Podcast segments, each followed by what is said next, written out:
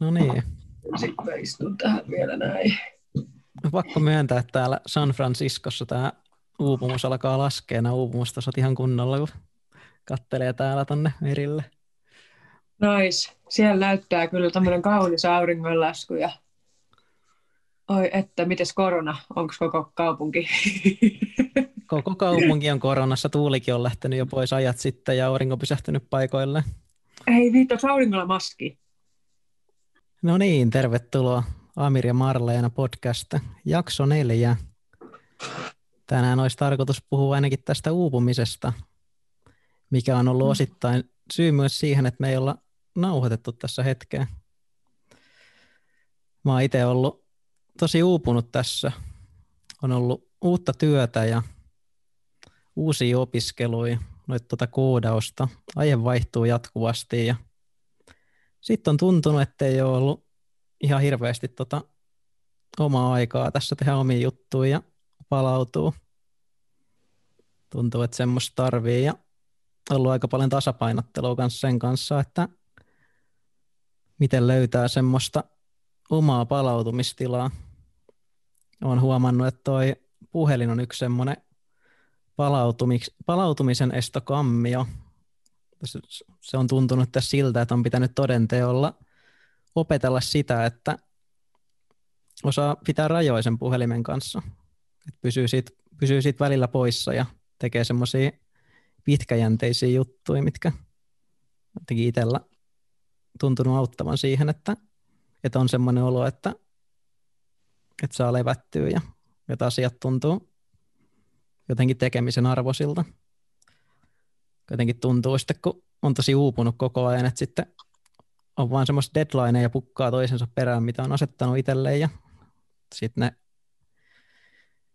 asiat, mitä tekee, niin ei enää tunnu kovin miellyttäviltä, kun ne on vähän semmoisia taakkoja, kun sitten taas parhaimmillaan kaikki, mitä tekee, niin tuntuu, tuntuu hyvältä ja kivalta ja pääsee lähemmäs semmoista päämääränsä, mitä on asettanut, mutta sitten samalla nauttii siitä matkasta.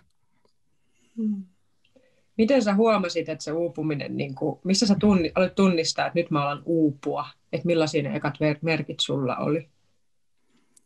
No mä huomasin tuossa, kun no mulla oli nyt, tuossa oli alun perin, me aloiteltiin tätä podcastia ja sitten oli tuota työtä ja opiskelua. Että se opiskelu tuntui tosi miellyttävältä ja mä nautin siitä joka kerta, kun mä tein sitä ja töissä käynti tuntui kivalta ja mukavalta ja sitten tämä podcast tuntui hyvältä idealta ja tuntui kivalta tehdä tätä.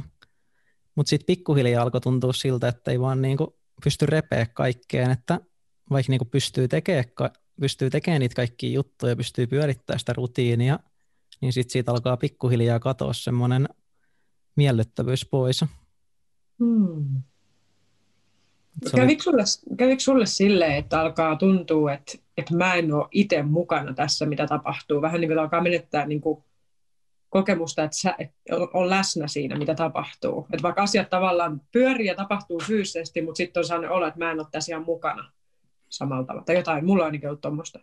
Musta ehkä, ehkä enemmän tuntuu siltä, että mä niinku on niinku läsnä vielä siinä tekemisessä, mutta sitten siinä tekemisessä on silti jatkuvasti semmoista, että hei, et, miksi mä nyt tein tätä, että mä, mä tarvisin nyt oikeasti lepoa, että nyt on pakko saada lepoa, mutta mun pitää kuitenkin tehdä tämä, koska jos en mä tee tätä, niin sitten tämä kasaantuu seuraavalle päivälle ja en mä tätä seuraavaa päivää ainakaan kestä, jos mulla on hirveät taakat. Ja no sitten mulla on toi työkin huomenna, että missä, missä välissä mä teen nämä ja sitten mä teen nämä vasta sillasta, mutta kuinka paljon mä saan nukuttua? Ja okei, no sitten mä nukun vähän ja että siitä niinku tulee semmoinen luuppi mm. tavallaan, että jos missaa yhdenkin semmoisen päivän, kun on väsynyt ja tarvisi oikeasti lepoa, niin sitten tavallaan tietää, että okei, jos mä nyt lepään, niin sitten kaikki tämä niinku vaan kasaantuu tulevalla ja sitten tavallaan sitä kaikkea kasaantunutta pitää myös taakkana ja ei pidä silleen niinku palauttavana, alkaa jollain tavalla pelkää kaikkea sitä, mitä on niinku suunnitellut itselle.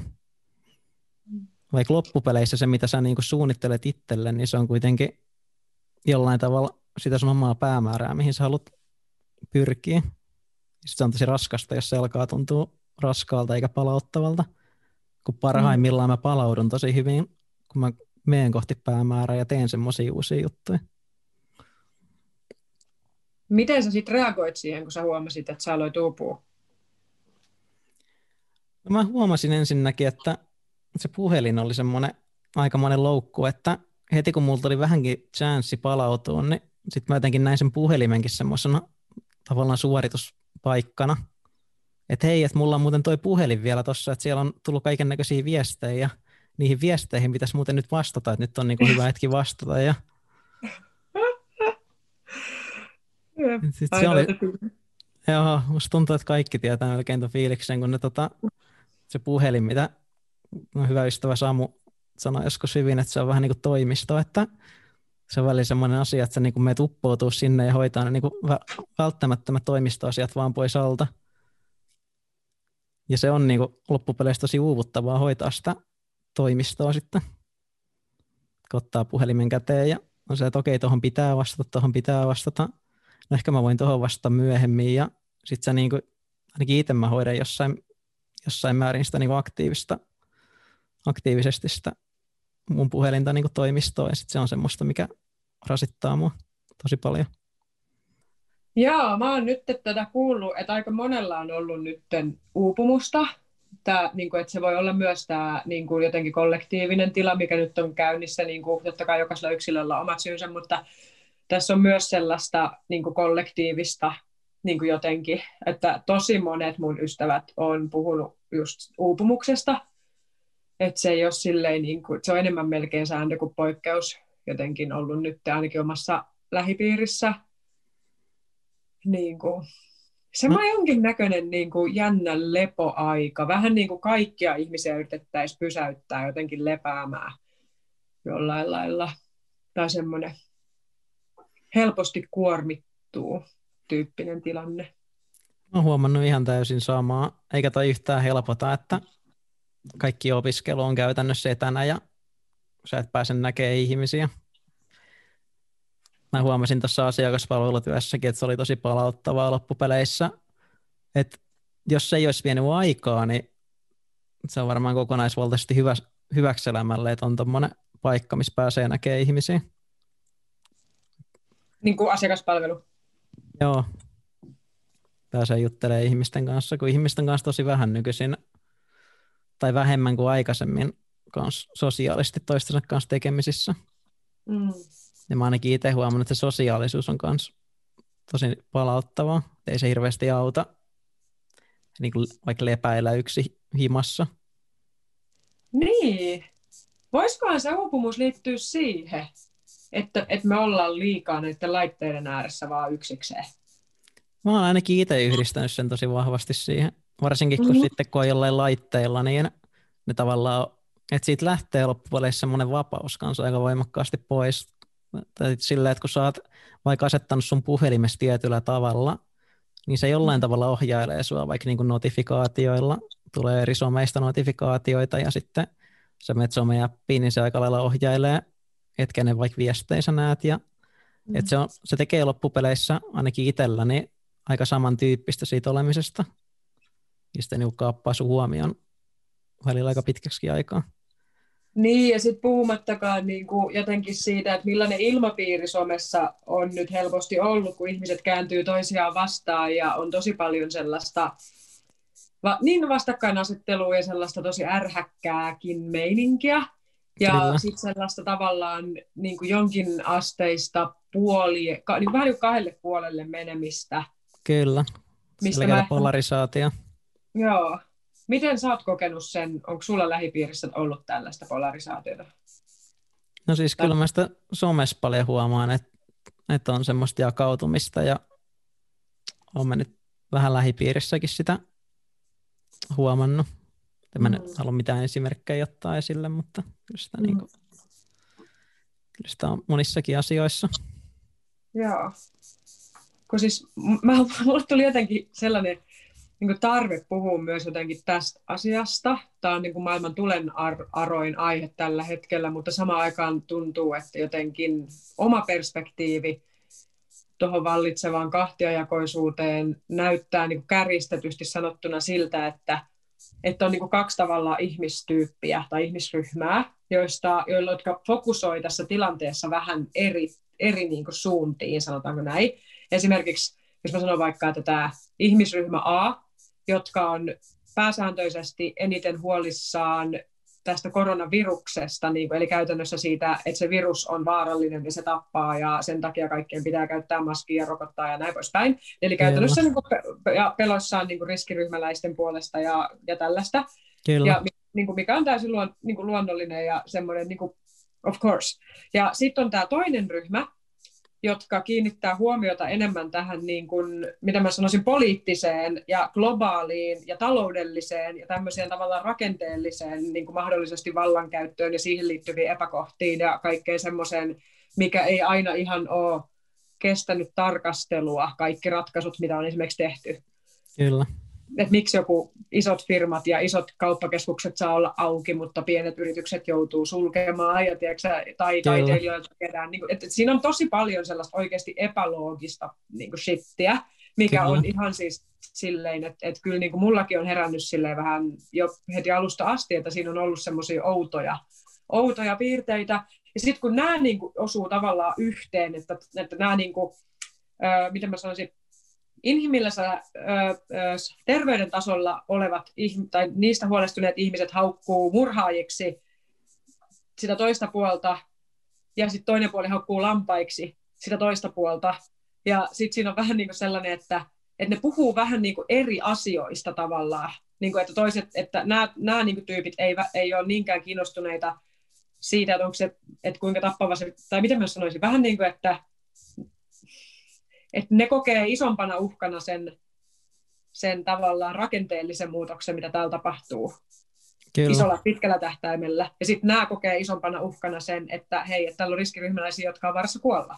Että tavallaan vähän niin kuin ne molemmat olisi huolissaan ihmiskunnan tulevaisuudesta ja ihmisistä, mutta vähän eri, eri niin kuin tavallaan suuntaan tai eri niin kuin, vaikea selittää, kyllä sä varmaan saat kiinni. Kyllä mä saan kiinni tosi joo, hyvin. Tota mä oon niin kuin tarkastellut jotenkin, kun mä niin kuin ymmärrän joo. molempia puolia. Mä ymmärrän ihan täysin molempia. Että niin kuin, mä, et en mäkään niin kuin halua, että mun vaikka riskiryhmä olevat läheiset joutuu niin kuin pelkään niiden elämää, niin kuin elämän puolesta ja kaikkea, että se on ihan sairasta niin kuin joutuu pelkää tyyliin kuolemaa, mikä on oikeasti niin kuin aika iso, iso juttu sille, jos miettii, että sun pitää oikeasti pelätä sitä, että, että se virus niin kuin niin, kuin, niin you know. Ja sitten taas tämä toinen puoli pelkää, että jos me ei olla hereillä, niin meiltä viedään kaikki oikeudet ja meidän koko tulevaisuus on vaakalaudalla niin kuin ihmisinä sen takia.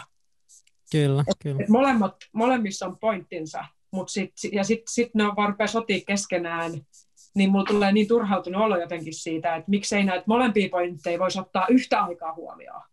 Kyllä, kyllä. Jotenkin. Just musta tuntuu, että on myös semmoinen, että jos on vähän, vähänkin laajempi ystäväpiiri eri puolilta, niin sit kaikilla on vähän niin kuin tavallaan molemmilta puolilta niitä ystäviä. Ja mun on itsekin ollut jotenkin vaikea tavallaan muodostaa ihan täyttä mielipidettä. Kyllä mä itse on silleen, että kyllä mä niinku käytän niitä maskeja ja koitan niinku kunnioittaa, kun on nähnyt näitä esimerkkejä.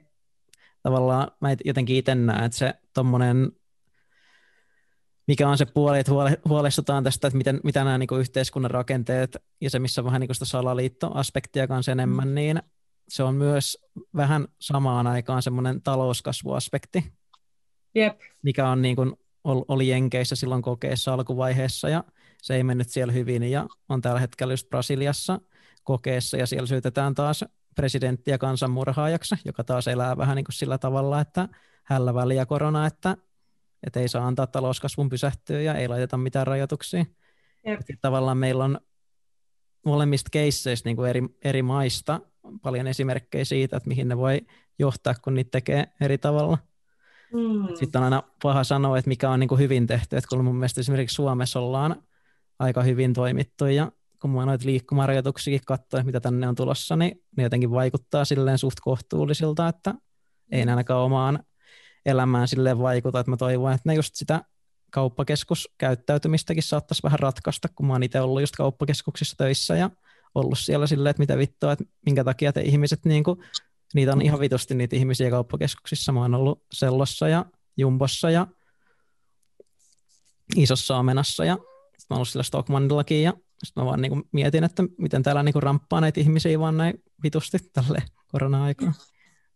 Siis, mua on hämmentänyt tosi paljon jotenkin se, kun mä kuulin just mun tota, tutuilta, jotka on tällä hetkellä Goalla Intiassa. Et ei siellä ole mitään rajoituksia. Siellä on tiedätkö, ihan täysiä bileitä ja tiedätkö, turismia ja kaikkea. Et ei se, niin kuin, jengi elää niin korona olisikaan. Ja, ja sitten ei se kuulemma näy siellä missä, että ei siellä mitään ruumiskasoja ole. Tämä on tosi outoa. Mä oon ihan silleen, what? Et samaan aikaan täällä on li- ulkoiliikkumiskielto ja siellä jengi bailaa niin kuin mitään virusta ei olisikaan. Eihän Intiassa, jos mietit Kyllä. Intiaan, niin voi, voiko siellä koskaan vedetä mitään lockdownia? Koska ihmiset Kyllä. elää kädestä suuhun suurin osa. Kyllä. Niin ei ne voi mennä mihinkään lockdowniin. Tavallaan tämä on tosi hämmentävää. Sitä ne kai ainakin aluksi yritti, mutta en mä niinku sitten ole seurannut sitä tilannetta. Mä en ole loppupeleissä ihan, ihan mahdottomasti. Mä olen välillä alkanut enemmän perehtyä tähän, kun mä oon kiinnostanut, alkanut kiinnostaa tämä just siltä niin polarisaatioaspektilta, kun mä lähiaikoina muutenkin alkanut kiinnostaa just monet asiat, jotka jakaa ihmisiä paljon. Sama. Ja sitten mä oon pyrkinyt löytämään näistä asioista molempiin puoliin vaikuttavia näytteitä ja muodostaa jollain tavalla omaa mielipidettä asioista.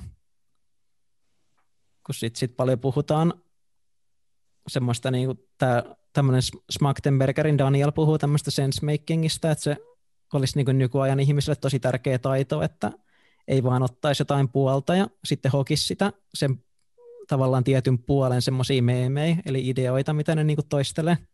Kyllä, kyllä. Et siis totta kai niin kun, joissain tilanteissa, jos ihmiset toimii selkeästi niin kuin väärin, niin puol- sille tavallaan törkeästi väärin, niin siinä kohtaa puolueettomuuskin on valinta tavallaan sille, miten mä sanoisin, epäoikeudenmukaiselle puolelle.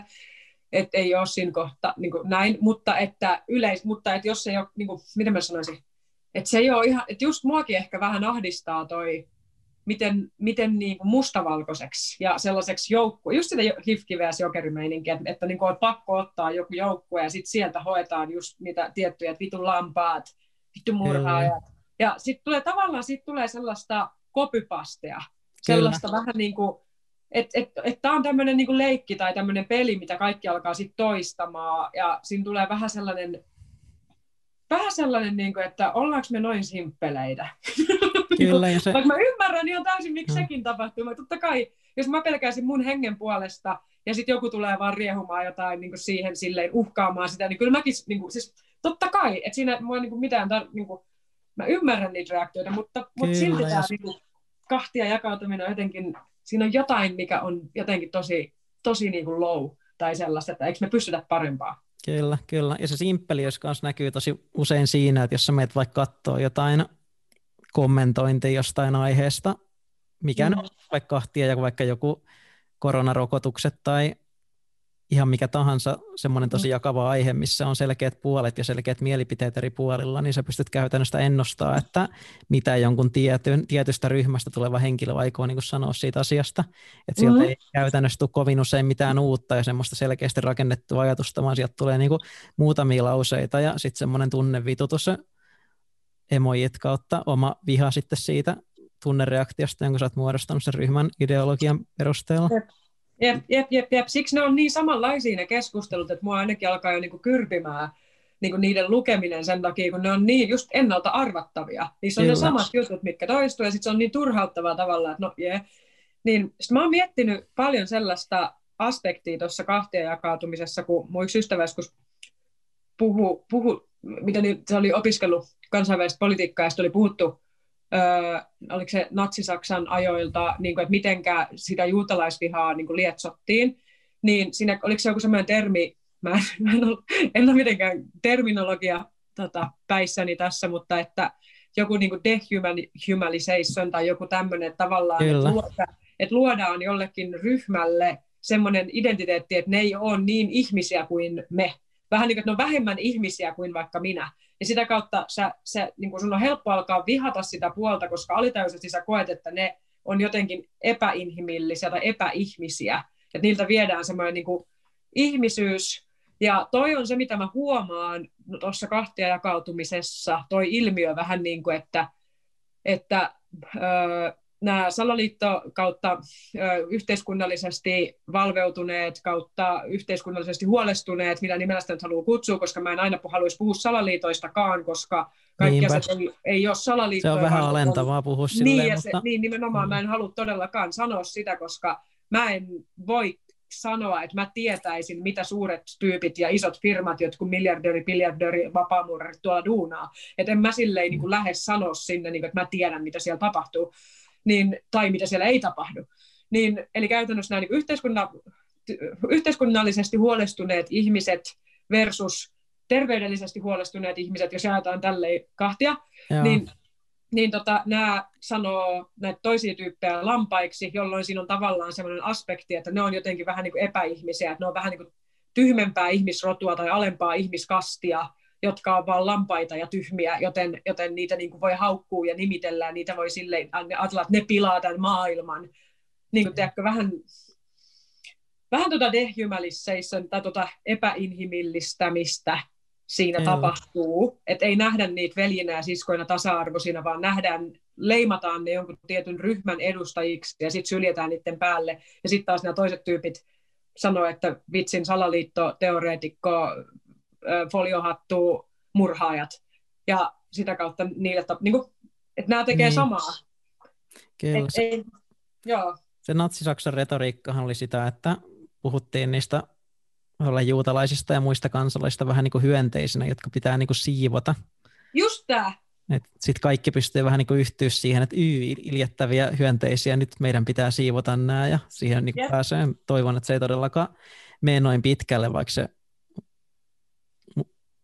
jossain yhteisössä, en, en mä ole seurannut, että se olisi mennyt niin pitkälle missään, mutta mä en yllättyisi, vaikka se olisi mennyt niin pitkälle jossakin mm. tietyssä retoriikassa. No siis tämähän on ihan tavallaan ikivanha ja primitiivinen juttu, jos miettii, että on vihollis, maa, valtio versus meidän kotimaa, ja mitenkä aina niin kuin sodat perustellaan sillä, että me vaan puolustettiin.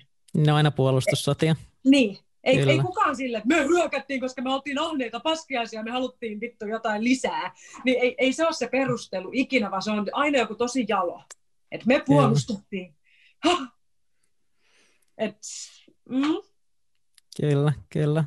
Mun mielestä se, tota, se Daniel puhuu myös hyvin, kun ilmastonmuutos on myös tämmöinen asia, mikä jakaa sitä varsinkin rikkaiden kansalaisten keskuudessa, että mitä niin kuin parempi sun sosiaalinen asema tai mitä enemmän sä oot niin kuin vallassa ja mitä enemmän sä oot lobbaajien alla, niin sitä enemmän se niin kuin dinajaat sitä, että ilmastonmuutos olisi olemassa. Mm. Et toi Smaktenberger, se just puhuu siitä, että jos sä oot niin ilmastodenialisti, ja sä tietoisesti teet sen sen takia, että sä et halua säätää lakeja, mitkä vähentäisi talouskasvua, niin siinäkin olisi niin kuin vaan hyvä, että niin kuin ihmiset pystyisivät pystyisi niin kuin yhdistyä, niin olisi hyvä, että tavallaan sä voisit sanoa siinä asemassa, että hei, että me ei haluta säätää tuommoisia lakeja, koska ne häiritsee talouskasvua, että jos meidän talouskasvu lakkaa, niin jotkut muut maat, esimerkiksi Kiina, otetaan usein siinä keskustelussa huomioon, että jatkaa sitten talouskasvua ja sitten meidän asema niin kuin jenkkeinä vaikka niin kuin häiriintyy ja me ei haluta antaa tätä asemaa, että niin voisi niin hyväksyä sen keskustelun siitä, että ilmastonmuutos on olemassa, mutta minkä takia sitä ei halua niin kuin laskea, Aivan, eli ja, oltaisiin sitten rehellisiä. Oltaisiin rehellisiä, ja sitten samaan aikaan, kun ne, jotka on silleen ilmaston kasvussa, että ettekö te nyt, ne, niin kuin retoriikka on se, että ettekö te nyt tajua, että, kyllä, että se keskustelu on siitä, edelleen siitä niin kuin pitkälti, että onko ilmastonmuutos oikeasti olemassa vai eikö sitä ole olemassa, että tavallaan keskustellaan vähän niin kuin väärästä asiasta, kun oikea asia, mistä pitäisi keskustella, olisi se, että halutaanko me, että tämä talouskasvu nyt tänä niin kuin, että missä määrin me halutaan pysäyttää sitä ja mitä niin kuin ratkaisuja me ollaan valmiit tekemään sen eteen, että me niin kuin hyväksytään tämä ilmastonmuutos, mutta kuitenkin, kuitenkin niin kuin etsitään niitä ratkaisuja, että voitaisiin voitaisiin niin kuin tyydyttää kaikkia. Siis toi on, ihan, toi on niin primitiivistä inhimillistä käyttäytymistä, niin kuin jossain parisuhteissakin ihmisillä tulee riita jostain tiskiharjasta, vaikka oikeasti kyse on jostain ihan muusta. Että niin kuin, miksei me mennä siihen onge- oikeaan ongelmaan. Kyllä, sitten se olisi niin ratkaistuukin. Niin kuin, Jep, eikä sille, joo, joo tää on ihan, tää on tää tiskiharja kyllä nyt, mikä tässä ärsyttää sille, ai jaa. joo, kyllä. En kyllä. Sitten se tiskiharja Aa. alkaa kaivaa aika paljon muitakin ongelmia sieltä pohjamudista esille. Mm. Joo. Hoho. On toi kyllä diippi tilanne. Ja sit se on jännä niin kuin puhuakin tästä aiheesta, niin kuin, että mä tunnen, miten mä itsellekin tulee sellainen, että kun tästä aiheesta niin kuin sanoo yhtään mitään, niin tulee sellainen tunne, että sun kimppuun voidaan niin kuin hyökätä. Niin kun, jos sä vaikka sanot, että mä en ota puolia, niin, sekin, niin sua voidaan siitäkin niin syyttää, että, että sä oot murhaaja, koska sä et sitä ja tätä ja tätä, tai sä oot joku lammas, koska sä et puolusta totuutta. Tai tiedätkö, että tavallaan on sellainen olo, että mitä tahansa sä teet, niin sut vaan vedetään mukaan siihen vitun niin kuin aggressiiviseen juttuun. Ja sitten jotenkin tuntuu, että täällä ei niin kuin saa, saa olla silleen, niin kuin, silleen, että sä sanot, että mä en tiedä, mitä täällä tapahtuu. Ja sitten kun mä en kerta oikeasti tiedä lopulta, että mitä mieltä olla tästä kaikesta, niin siksi mä en tavallaan voi tai kehtaa ottaa mitään sellaista selkeää statementtia, mitä mä, meemiä, mitä mä lähtisin tonne nyt sitten plastaamaan siihen, niin kuin, että mitä jos mä valitsen olla tekemättä sen, että mä en lähde tuohon niin juttuun mukaan siksi, että mä en ole ihan varma, mitä mieltä mä oon. Niin sekin on niin kuin, si- siis... Tai jotenkin ihan niin kuin sut pakotettaisiin siihen vitun niin kuin. Siis toi on just, mihin, mitä mä olin kanssa sanomassa ilman, että sä olisit sanonut mitä. Mun mielestä se on niin kuin, kun itse, mitä niin kuin, mitä enemmän kokee, että on itse sivistynyt, niin sitä enemmän tavallaan myöntää sitä tavallaan kreikkalaista perustotuutta, että ei niin kuin, mä muistan mitä se Sokrates sanoi, mutta eikö sekin viitannut jotenkin siihen, että se ei niin kuin tiedä asioita, sen takia joo, se on joo. viisas ihminen, ja mun mielestä se on niin kuin ihan superfiksua ja niin kuin olennaisempaa retoriikkaa tällä hetkellä kuin mikään muu, että sä niin kuin osaat myöntää sen, että sä et niin kuin tiedä tiedä vaikka jostain asiasta ja sun pitää niin kuin muodostaa sitten vielä mielipidettä ja olla silleen avoin, että, sä niin kuin tosi vähillä tiedoilla hyppää johonkin ryhmäidentiteettiin mukaan ja sitten sulta katoaa se avoimuus siihen asiaan. Mun mielestä se on tosi pelottavaa, että jos sä et, pyst, jos sä et niin kuin tosi vähällä tietämyksellä pysty olemaan avoin johonkin asiaan, että sit, jos tavallaan, jos niin mitattaisiin jollain tavalla sitä, oon ihan varma, että jos mitattaisiin jollain tavalla sitä, että kuinka vähän ihminen tietää se on itse asiassa jossain määrin mun mielestä Duni Krugerin efekti, että kuinka vähän, että kuinka vähän sä tiedät ja kuinka tota, vähän sä oot niinku valmis muuttaa sun, tai kun, jos sä tiedät tosi vähän, niin mm. aika usein monissa keskusteluissa mä oon huomannut, että sä oot silti tosi niin kuin vähän valmis muuttaa sun mielipidettä enää pois siitä, vaikka tulisi jotain uutta tietoa, koska sä pystyt aina etsiä jotain lähteitä sen oman tiedon tueksi, mutta sä harvoin niin kun etit kuitenkaan lähteitä sieltä niin kuin toiselta puolelta. Mm.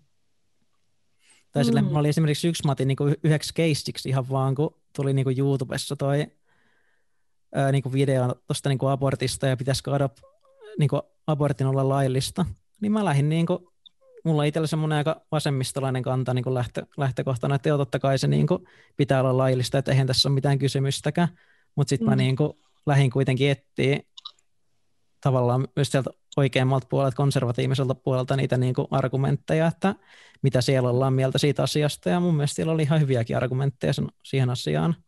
Mm. Että kyllä se niin. Niin avarsi esimerkiksi siinä sitä, että mitä mä niin kuin ajattelen siitä aiheesta. Niin ei siinä nyt ainakaan häviä mitään, että ottaa selvää, että, mitä, että enemmänhän siinä niin kuin laajenee se ymmärrys koko siitä keskustelusta – että ottaa niin kuin ne, niin kuin niitä argumentteja joka puolelta vastaan. Kyllä, ja sitten siinä ei tule myöskään sitä, että sä niinku leimaat saman tien jonkun toisen niinku idiootiksi, kun se sanoo jotain, mm. mistä se on niinku eri mieltä sun kanssa, koska sä oot niinku vaan sillä, että näinhän tämä asia menee, että mulla on nämä kaikki maailman todisteet, että kaikki maailman todisteet viittaa tähän suuntaan, että asia on niinku just näin, vaikka tuon korona, mm. koronan suhteen joku voi silleen selittää sulle, että kyllähän tässä nyt ihan selvä salaliitto nyt tekeillä, että kyllähän sä nyt näet, että tässä tuli nyt nämä liikkumisrajoituksetkin, että sillä hän niinku koittaa vaan kontrolloida meitä kansaa täällä, että eihän sen tavoite ole mikään muu, ja sä oot ihan idiootti, jos sä ajattelet eri tavalla. Mm. Tai sillä, niin kuin, että se on niin kuin, tosi hyvä lähtökohta sitten lähteä keskustelemaan siitä asiasta jonkun kanssa, joka, joka vaikka on sitä mieltä, että kyllä ne saattaa olla ihan aiheelliset nämä rajoitukset tähän leviämisen suhteen, ja kyllä tässä voi olla jotain vaarojakin. Niin, ja en mä tiedä, mä oon vähän sellainen ihminen, että mä oon semmoinen, mikä se sana on, semmoinen vähän niin kuin, mä tykkään ajatella, että asioita voi olla yhtä aikaa, eikä vaan jompikumpi niin kuin esimerkiksi sille, että ne liikkumisrajoitukset on samaan aikaan hyviä sen viruksen kannalta ja samaan aikaan niitä voidaan käyttää johonkin, niin kuin, tiedätkö, tämä on se, mitä mä en Kyllä. kuule koskaan keltään noissa keskusteluissa, mutta mitä mä itse, niin kuin, miten mä sen rehellisesti näen. Mä näen, että samaan aikaan meidän kuuluu taistella tätä virusta vastaan, että ihminen ei että, että niin kuin, you know, silleen välttää Kyllä. henkilövahingoilta. Mutta sitten samaan aikaan meidän kuuluu olla hereillä siitä, mitä täällä tapahtuu poliittisella kentällä ja liittyen Kyllä. tähän juttuun. Ja niin kuin, että ne on yhtä aikaa. Miksi niistä pitää valita vain jompi kumpi ja sitten Kyllä, kyllä. Ja mä, nä- mä näen myös tosi suuret riskit noissa. Mä olin esimerkiksi silloin, kun toi Jordan Peterson, niin mä en tiedä, sehän tuli tunnetuksi tavallaan siitä, kun se vastusti tätä Kanadassa olevaa translainsäädäntöä, missä velvo, velvoitettiin lain uhalla ihmisiä käyttämään transihmistä tiettyjä niin kuin sukupuoli näitä tota, pronouneja, niin substantiiveja, mitä nämä nyt on.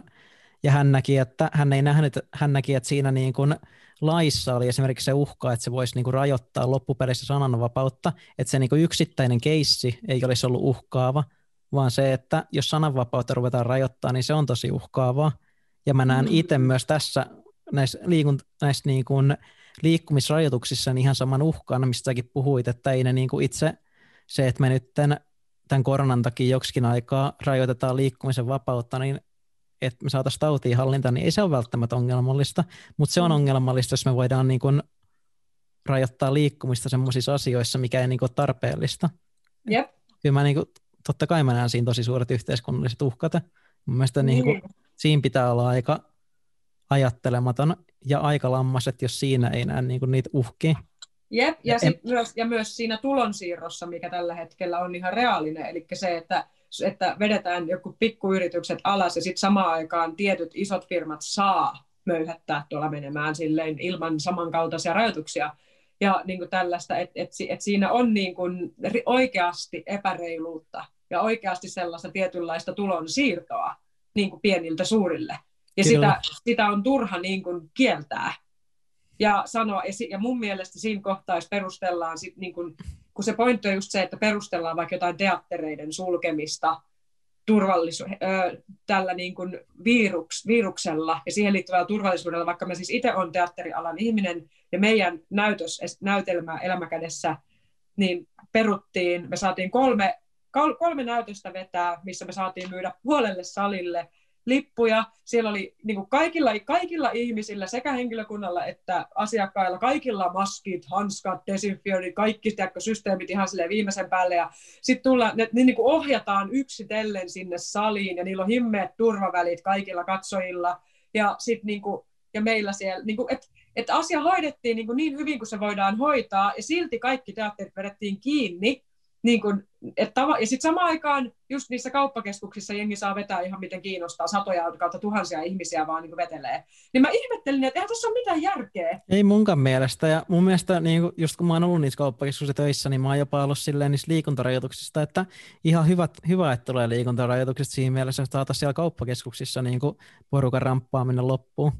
Niin, mutta niin kuin, ja siitähän on sanonut nyt jotkut tällaiset, on tullut ulostuloja tämmöisiltä, niin kuin, miten mä nyt sanoisin, ihmisiltä, joilla on sananvaltaa, eli joiltain niin kuin, tutki, talous, taloustieteilijöiltä ja tuommoisilta, niin on tullut niin ulostuloja siitä, että että tämä, on, tämä vähän niin näyttää tietynlaiselta tulonsiirrolta, mikä tässä tapahtuu, että, se, että sitä ei voi kiistää, että siinä ei niin olisi sellaisia elementtejä. Ja sit, niin kuin, niin, tämä on tämä niin ongelman ydin, että jos mä mietin sille, jos mä lähden nyt niin kuin laukalle, jos mä miettisin, että tämä koko homma olisi jonkinlainen salaliitto, niin sehän on ihan vitun nerokasta tavallaan ajatella silleen, että, että ne asiat tapahtuu yhtä aikaa, että se virus on niin kuin todellinen, ja sitten samaan aikaan sitä virusta käytetään keppihevosena näiden muutosten tekemiseen, ja sitten ihmiset hyökkää toisiaan vastaan silleen tosi... Kyllä. Niin kuin, niin kuin, että tavallaan... Niin tämä on... Niin, ja olen lukenut myös semmoisesta maista keisseiksi Unkari ollut nimenomaan, mä en nyt halua sanoa väärin, mutta mä oon siinä käsityksessä, että Unkari oli esimerkiksi ja monia muitakin maita tavallaan on käyttänyt tätä koronavirusta tämmöisenä vallankäytön aseena, että on saanut tiettyjä lakeja läpi niin kuin poikkeusluvalla ja voinut saada ja vaikka Kiina. jotain, joo, ja voinut saada vaikka jotain vaaleja niin kuin siirrettyä kautta, estettyä kautta mitä nyt ikinä, koska mm. poikkeuslakia enemmän valtaa ja että kyllähän niistä niin löytyy kuitenkin tämmöisiä maitakin. Se on pakko siis mä oon käsittänyt, sano vaan. Niin, että se on pakko myöntää.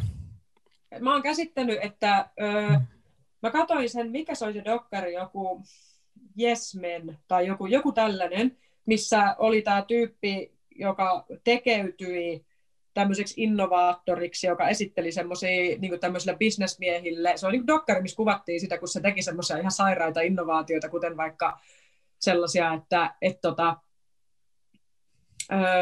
että kun maailma tuhoutuu, niin sitten kaikille rikkaille annetaan, myydään semmoisia niin kuplia, minkä sisään ne voi mennä, missä niillä on, niin kuin, tiedätkö, kaikki, niin kuin, niillä on happi siellä ja vessa siinä ja tiedätkö, ruokaa ja kaikki, niin kuin, että semmoinen joku ihme kupla, siis se oli ihan semmoinen joke, ja se okay. ja esitteli sen ihan tosissaan joillekin, tiedätkö, maailmanjohtajille, ja sitten siellä oli, niin kuin, ne, ne pääsi sitä kautta vähän niin kuin, tap, ne niin kuin teki kaikki tekaistut nettisivut ja kaikkia, niin kuin tekaset, ne on jotain tämmöisiä himmeitä innovaattoreita, se oli ihan älytön, mm ja sitten siellä kautta ne, niin ne joku tietyt kommentit, mitä joiltain niiltä niin liikemiehiltä tuli siellä niin sisäpiirissä, niin sieltä tuli esimerkiksi just niin sellaisia aika niin karuja kommentteja siitä, että miten kriisejä, kriisit vedetään rahoiksi. Että kaikki kriisit käytetään niin hyödyksi. Että mä, niin kuin, että esimerkiksi vaikka jos tulee jollekin alueelle joku tsunami tai tulva tai joku tämmöinen maanjäristys tai joku tämmöinen, niin kaikki on ihan sille, Aa, ihmis, kun tämmöinen suuri kriisi, mutta sitten siellä pinnan alla tapahtuu sitä, että tavallaan ö, joku tällaiset jälleenrakennusfirmat ostaa jotenkin oikeudet rakentaa sinne jotain sellaista, että ne paikalliset ihmiset ei enää, niille enää varaa muuttaa niille alueille, jotka alun perin niin kuin menetti kotinsa siellä. Aha. Ja niin kuin tavallaan, että otetaan, va, otetaan haltuun niitä alueita silleen törkeästi, niin kuin, että, että tavallaan, että että se sai mut tajuaa jotenkin tuon pelin hengen, että kriisejä käytetään niin kuin sille, että ne, että ne rotat juoksee sinne saman tien. Niin Joo.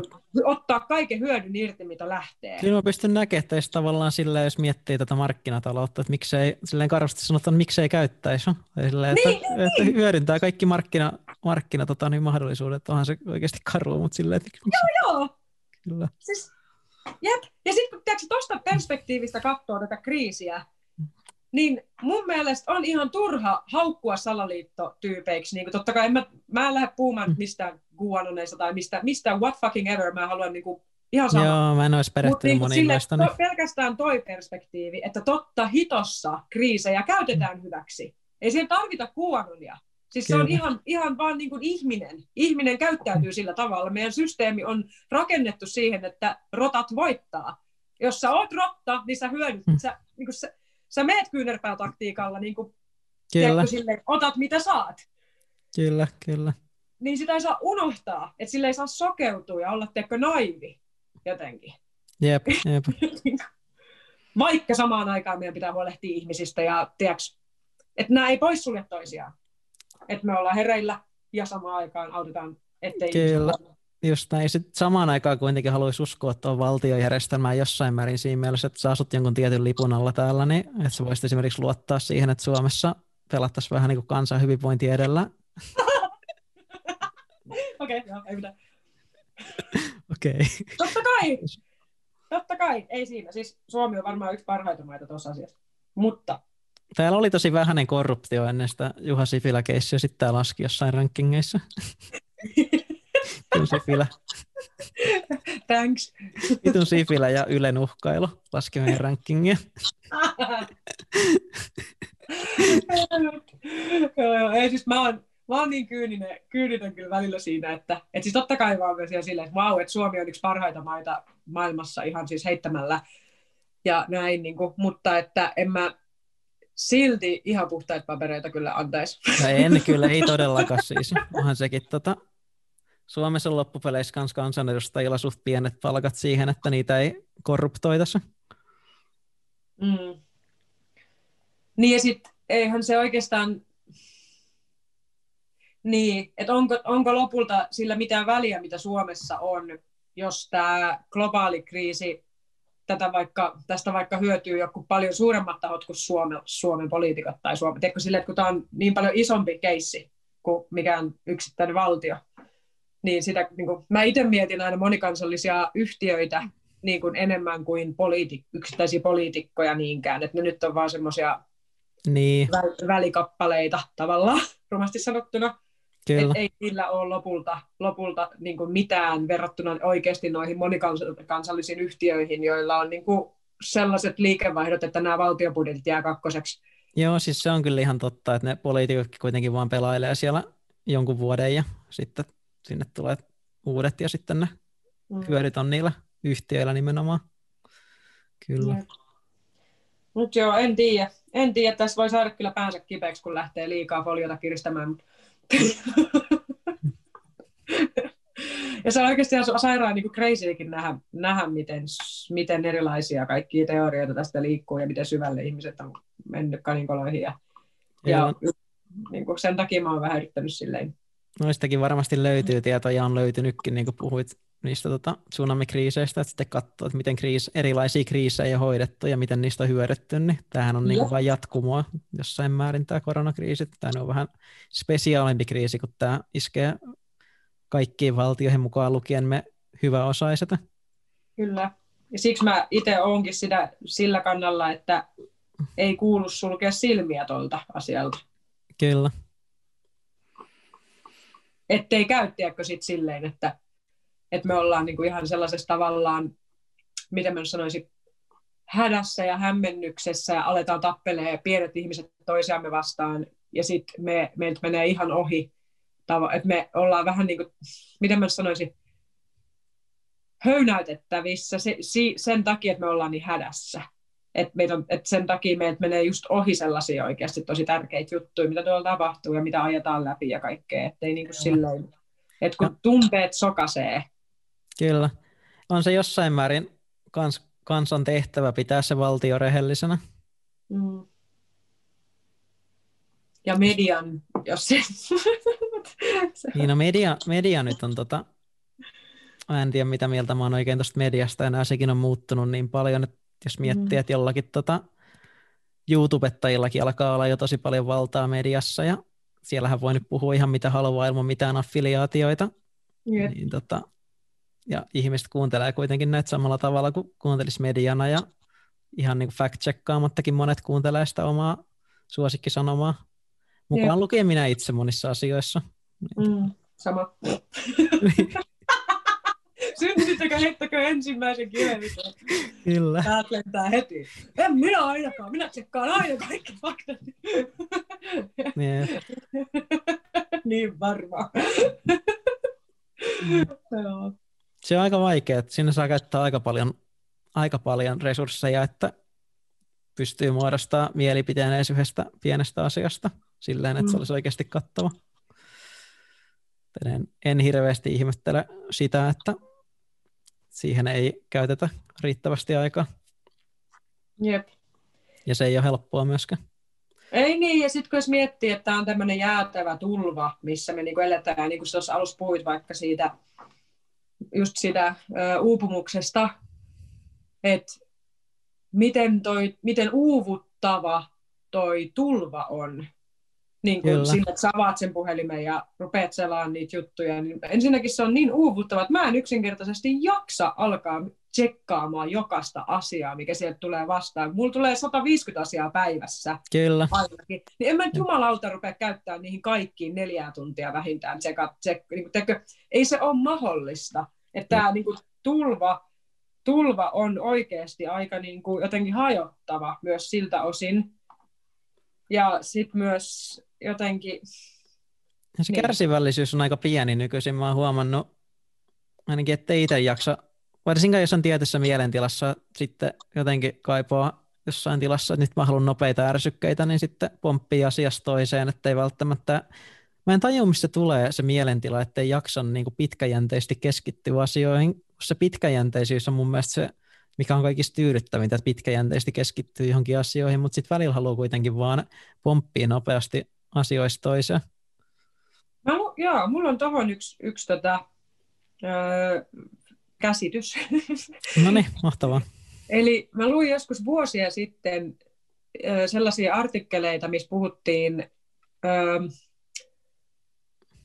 mä en muista mikä sen aivojen alueen kautta systeemin nimi on, mutta se idea oli se, että jos ihminen va- koko ajan niin kuin vaihtaa huomion pistettä, että se ei keskity just yhteen asiaan niin kuin pitkällisesti, vaan se vaihtaa huomiotansa koko ajan, niin kuin vaiht, niin kuin näin, niin se aiheuttaa niin vähän semmoisen dopamiiniruiskun, kun sä va, oot jatkuvassa vaihtelussa, ja, se, sen takia, ja sitten se on niin kuin sen takia niin kuin ensinnäkin just koukuttava, koska se niin kuin, ö, tuottaa sitä dopamiinia, mutta se aiheuttaa kuulemma niin kuin sellaista, että joku osa aivoista, joka on se lihas, joka on silloin, kun sä keskityt yhteen asiaan pitkään, niin se niin kuin surkastuu. Et se oli havaittu jossain, jossakin tutkimuksessa sitä, että se joku tietty aivojen alue alkaa surkastua sen takia, että se jää niin vähälle käytölle. Ja se on nimenomaan se lihas, joka niin kuin auttaa ihmistä keskittymään pitkällisesti yhteen asiaan. Ja sitten mä aloin miettiä jotenkin niin kuin ihan käytännössä, tota, niin kuin, että mä oon huomannut sen vaikka, että jos mä teen jotain meditaatiota tai jotakin, just vaikka käsitöitä tai jotain, että mä vaikka kun mä sidon noita mala, malakoruja, eli tuommoisia niin rukousnauhoja, missä mä sidon niin kuin 108 kiveä käytännössä jokaisen kiven väliin solmu, ja mä Joo. teen sitä niin kuin tälleen, niin mä huomaan, miten mulla niin ihan tulee semmoisia niin sähköimpulsseja vähän niin kuin päähän, että mun, että mun pitäisi vaihtaa huomiota pois siitä yhdestä asiasta. Semmoisia ihan niin kuin, että se lähtee niin kuin dissosioimaan ja heittämään jonnekin muualle. Ja mä ei, ja mä koko ajan uudelleen uudelleen palauttamaan, mitä helvettiä, että, että mä päätin nyt tehdä tämän korun loppuun, ja sitten saattaa tulla yhtäkkiä semmoisia niin tämmöisiä impulsseja, ja sitten se näkyy vaikka tietokonekäyttäytymisessä silleen, että sulla on se 20 välilehteä auki, ja siellä on joku neljä vitu artikkeli, missä sä oot lukenut niin ton verran alusta, ja sitten sä oot niin saanut se impulssi vaihtaa, ja sä oot unohtanut sen artikkelin, ja seuraava kolmannen ja neljännen, ja sitten lopussa, kun sä illalla suljet koneen, sä oot silleen, oo, täällä on joku viisi kolumnia jäänyt kesken, ja tiedätkö, siis se on toi. Joo, kyllä. Hirveä. Toi on kyllä, mulla on edelleenkin puhelimessa jotain yli puoli, puoli vuotta vanhoja välilehtiä, mitkä on mielenkiintoisia olosia, mutta mä en ole koskaan päässyt lukemaan niitä loppuun. Toi on pelottavaa oikeasti. Toi on sairaan pelottavaa, mitä meille tapahtuu. Ja välillä mulla on käynyt just sellainen kunnon teko, folio kiristyy, niin kuin mm. käynyt sille, folio kruunu kasvaa ja valtikka sille mm. mielessä siitä, että et vitsi, että mm. et tämähän on oikeasti aika niin kuin, tämähän tekee meistä oikeasti lampaita. Että meistä tulee niin, niin kuin retardeja, että, me ei, niin kuin, että meidän aivot ne menee ihan sen tilaan, että me ei pystytä niin kuin keskittyä mihinkään asiaan. Niin meistä Kyllä. tulee sellaisia tiedätkö, oikeasti vähän tyhmiä. Niin Kyllä. Niin kuin niin kuin ihan siis oikeasti. Ja sen takia me ei pystytä niin kuin pitkäjänteis, pitkäjänteisyyteen ja omistautumiseen millekään asialle. Kyllä, kyllä. Ja sitten sitä myös mainostajat käyttää paljon, näin mä oon lukenut, nyt mä en ole tätä niin tota tsekannut, mutta että mainostajat käyttää tosi paljon sitä, että ihmiset on tosi herkässä tilassa, kun ne pyörii vaan niin kuin asioista toiseen, on helppo saada ihmisille kaupattua tavaraa. Aa, niin, koska ne on siinä dopamiinia. mä, ainakin, mä ainakin menen tosi usein mainoksiin. Tota. Oikeasti? Menen, menen siis mulle kohdennettuihin mainoksiin. Mä menen silleen, että okei, hei, nyt mä menen tuohon tota tsekkaa tuohon. Oikeasti? Kerro, mikä on sun viimeisin mainos, mihin sä menet? Joku tämmöinen paljasalkokenkämainos, että mä välillä katselen paljasalkokenkiä ja sitten siellä tulee mainos, että nyt on tämä täällä tähän hintaan ja sitten mä hyppään sinne. Kun on mainonnan uhri Amir. Sitten sulla, sun profiilissa lukee siellä jossain, missä ne kerää noita tietoja, että Amir on helppoa, sillä on niin easy. Mä oon varmaan oikeasti aika easy niillä mainostajilla. Mä ostan aika paljon, paljon niistä silloin, kun mä ostan. Ihan sikoja. Monet mun ystävät sanoivat, että mainonta ei toimi niihin, mutta mä en ole jotenkin ikinä uskonut sitä väitettä. Mä oon ihan varma, että mainonta toimii kaikki jossain Toimii, niin, sen jumala on. Ei, me emme otaisi näin niin kuin tällaisia, jos se ei toimisi. No ei. Oho, on toi kyllä. Mutta mitenkä, oliko sitä uupumisesta vielä, jäikö sulle vielä siitä jotain sanottavaa tai sellaista jotain havaintoja tai, tai jos joku muu ihminen, tai olisiko sulla mitään niin kuin, pro-tippejä siihen asiaan? Musta mulla on kyllä pro-tippejä, että keskittyy oikeasti pitkäjänteisiin tekemisiin. Et sitten mä oon huomannut, että itsellä tuossa kun vaikka meditoi, meditoi aamusta, niin sitten välillä tulee vaan semmoinen ajatus kelaa, että tähän meditointiinkin tarvitsisi varmaan jonkinlaisen retriitin, että pääsisi niinku muista häiriöistä eroon, niin että pääsisi oikeasti siitä pois ja pääsisi enemmän siihen ajatteluun, että ei se niinku tavallaan oleminen vaadi mitään retriittiä, että sen puhelimenkin voi jättää vaikka kokonaiseksi päiväksi pois, että kyllä ihmiset siinä ympärillä tottuu siihen varsinkin sitä asiaa avaa, avaa niille, että sä et niinku välttämättä ole vaikka just aina tavoitettavissa, että se voi tehdä tosi hyvää, että jos sulla on tosi uupunut olo, niin sä et niinku laita niistä sun resursseja silleen eteenpäin, vaan sä koitat niinku haalia niitä itsellesi ja pitää niitä jossain määrin, että hyppää niinku pitkäjänteisestä tekemisestä toiseen, että mulla se on välillä sitä, että mä vaikka just paneudun yhteen asiaan, että lueskelen jostain uutisesta ja sitten mä alan niinku etsiä niitä eri puolia ja paneudun niihin, tai sitten mä oikeasti päätän, että nyt mä niinku vaikka mä voisin opiskella kaksi tuntia silleen, että mä katson puolen tunnin välein puhelinta ihan oikeutetusti siinä, ja sitten aina välillä rikon sitä keskittymistä, että nyt mä vaikka ihan oikeasti laitan puhelimen pois, pois kahdeksi tunniksi ja keskityn pelkkään opiskeluun, tai antaa itselle luvan tehdä jotain tosi pitkäjänteistä, oikein, että mä tykkään itse katsoa tennistä, että, että okei, että nyt mä oikeasti katson tämän tennismatsin putkeen ilman, että keskityn yhteenkään mihinkään muuhun välilehteen tai muuhun asiaan tänä aikana. Ja sitten mä oon huomannut, että se on jotenkin tosi palauttavaa, että ei niinku missään mitään, vaan tekee tätä, mitä on niinku koinattukin tämmöistä termiä varmaan viimeiset pari vuotta, mikä ei oikein saanut suosioon alleen, niin tämmöistä single taskingia. Oh, ihana single tasking, voi että. Jep, se multitasking on jotenkin, se on ollut tosi trendikäs termi monta vuotta, mutta sitten porukka on ihan, ihan tota, niin, nyt palauttamasta single taskingia kanssa maan pinnalle, että sitä on kanssa havaittu jossain tutkimuksissa, että se multitasking ei oikeasti olisi niinku tehokkaampaa, se kuluttaa sua enemmän. Et Niinpä. Se, single, tas, single tasking on tosi niinku miellyttävä. Sen takia mä tykkään tuossa asiakaspalvelutyöstäkin monesti, tai ihan sama mistä työstä, kun mä teen semmoisen päätöksen, että mä en niinku työn aikana selaile niinku puhelinta jatkuvasti, vaan mä teen sen työpäivän ja sitten mä katson ehkä tauolla puhelinta ja sitten mä teen sen työpäivän loppuun. Et jos on miellyttävä työ, missä pääsee puuhailemaan, niin se on parhaimmillaan tosi palauttavaa varjopuolena on vaan se, mitä mä sanoin tuossa aikaisemmin, että jos on vaikka se niin kuin miellyttävä työ ja himmeet määrät opiskelua ja kaiken näköistä muuta samaan aikaan, niin se, että se työ vie vaikka kahdeksan tuntia aikaa sun päivästä, niin se jättää aika vähän sit varaa sille joustavuudelle muulle päivälle. Mm. Jos päivässä olisi vaikka kahdeksan tuntia enemmän aikaa, niin sitten se tota, työ ei luultavasti häiritsisi ollenkaan sitä elämistä. Pystyisi ihan silleen palauttavasti elämään. Mä huomannut, että monesti stressi tulee siitä, että että ei ole niinku, on niinku just, just niukasti aikaa tehdä asiat. Joustavuutta on aika vähän, että sulla on niin paljon hommia, että jos sä skippaat yhdenkin päivän, niin sitten sitä asiaa kasautuu niin paljon, että sun mielessä niin se seuraava päivä alkaa ja tuntuu raskaalta ja sitten on mm. varsinkin vaikea palautua siinä päivänä, milloin sun pitäisi, kun sä stressaat sitä, että miltä se seuraava päivä ja loppuviikko tulee näyttää. Niin, no ei munkaan jotenkin mielestä, tai siis kun miettii, että stressihän on kuitenkin sitä, että se, että se varautuu johonkin uhkaan se systeemi, tai ylipäätään se perustuu jonkinnäköiseen niin uhan tai turvattomuuden tunteeseen, sille, että, että, että, että siinä on aina jonkinnäköinen uhka, että jos mulla jää jotain juttu, niin aah, aah, että se on semmoinen niin kuin, taistele pakene systeemi. Kyllä. Ja sen takia, niin kuin, että eihän meidän elämä, eihän se ole niin kuin, että ei sen kuuluisi olla sellaista niin kuin nuorella tanssimista. Tavallaan, että mä muistan, kuka oli just kirjoittanut sairaan niin kuin hyvän pointin yhdessä tämmöisessä kolumnissa siitä, että, että milloin tavallaan sellaisesta poikkeustilasta tuli niin kuin normi. Eli poikkeustila, eli se, että, että sä oot stressaantunut ja sä oot vähän ylikuormittunut ja sulla on vähän liikaa tekemistä, niin milloin siitä tuli tavallaan normi. Että se ei mm. ole enää niin kuin poikkeus, vaan niin kuin ihan perusjuttu, ja sen takia ihmiset sairastuu. Kyllä, että sun on vaikea, niin semmoisen, mäkin tiedän monia ihmisiä, jotka on silleen, että jos ei niin saa koko ajan tehdä jotain, niin sitten se alkaa stressaa, että on silleen, että mä en pysty olemaan tekemättä asioita.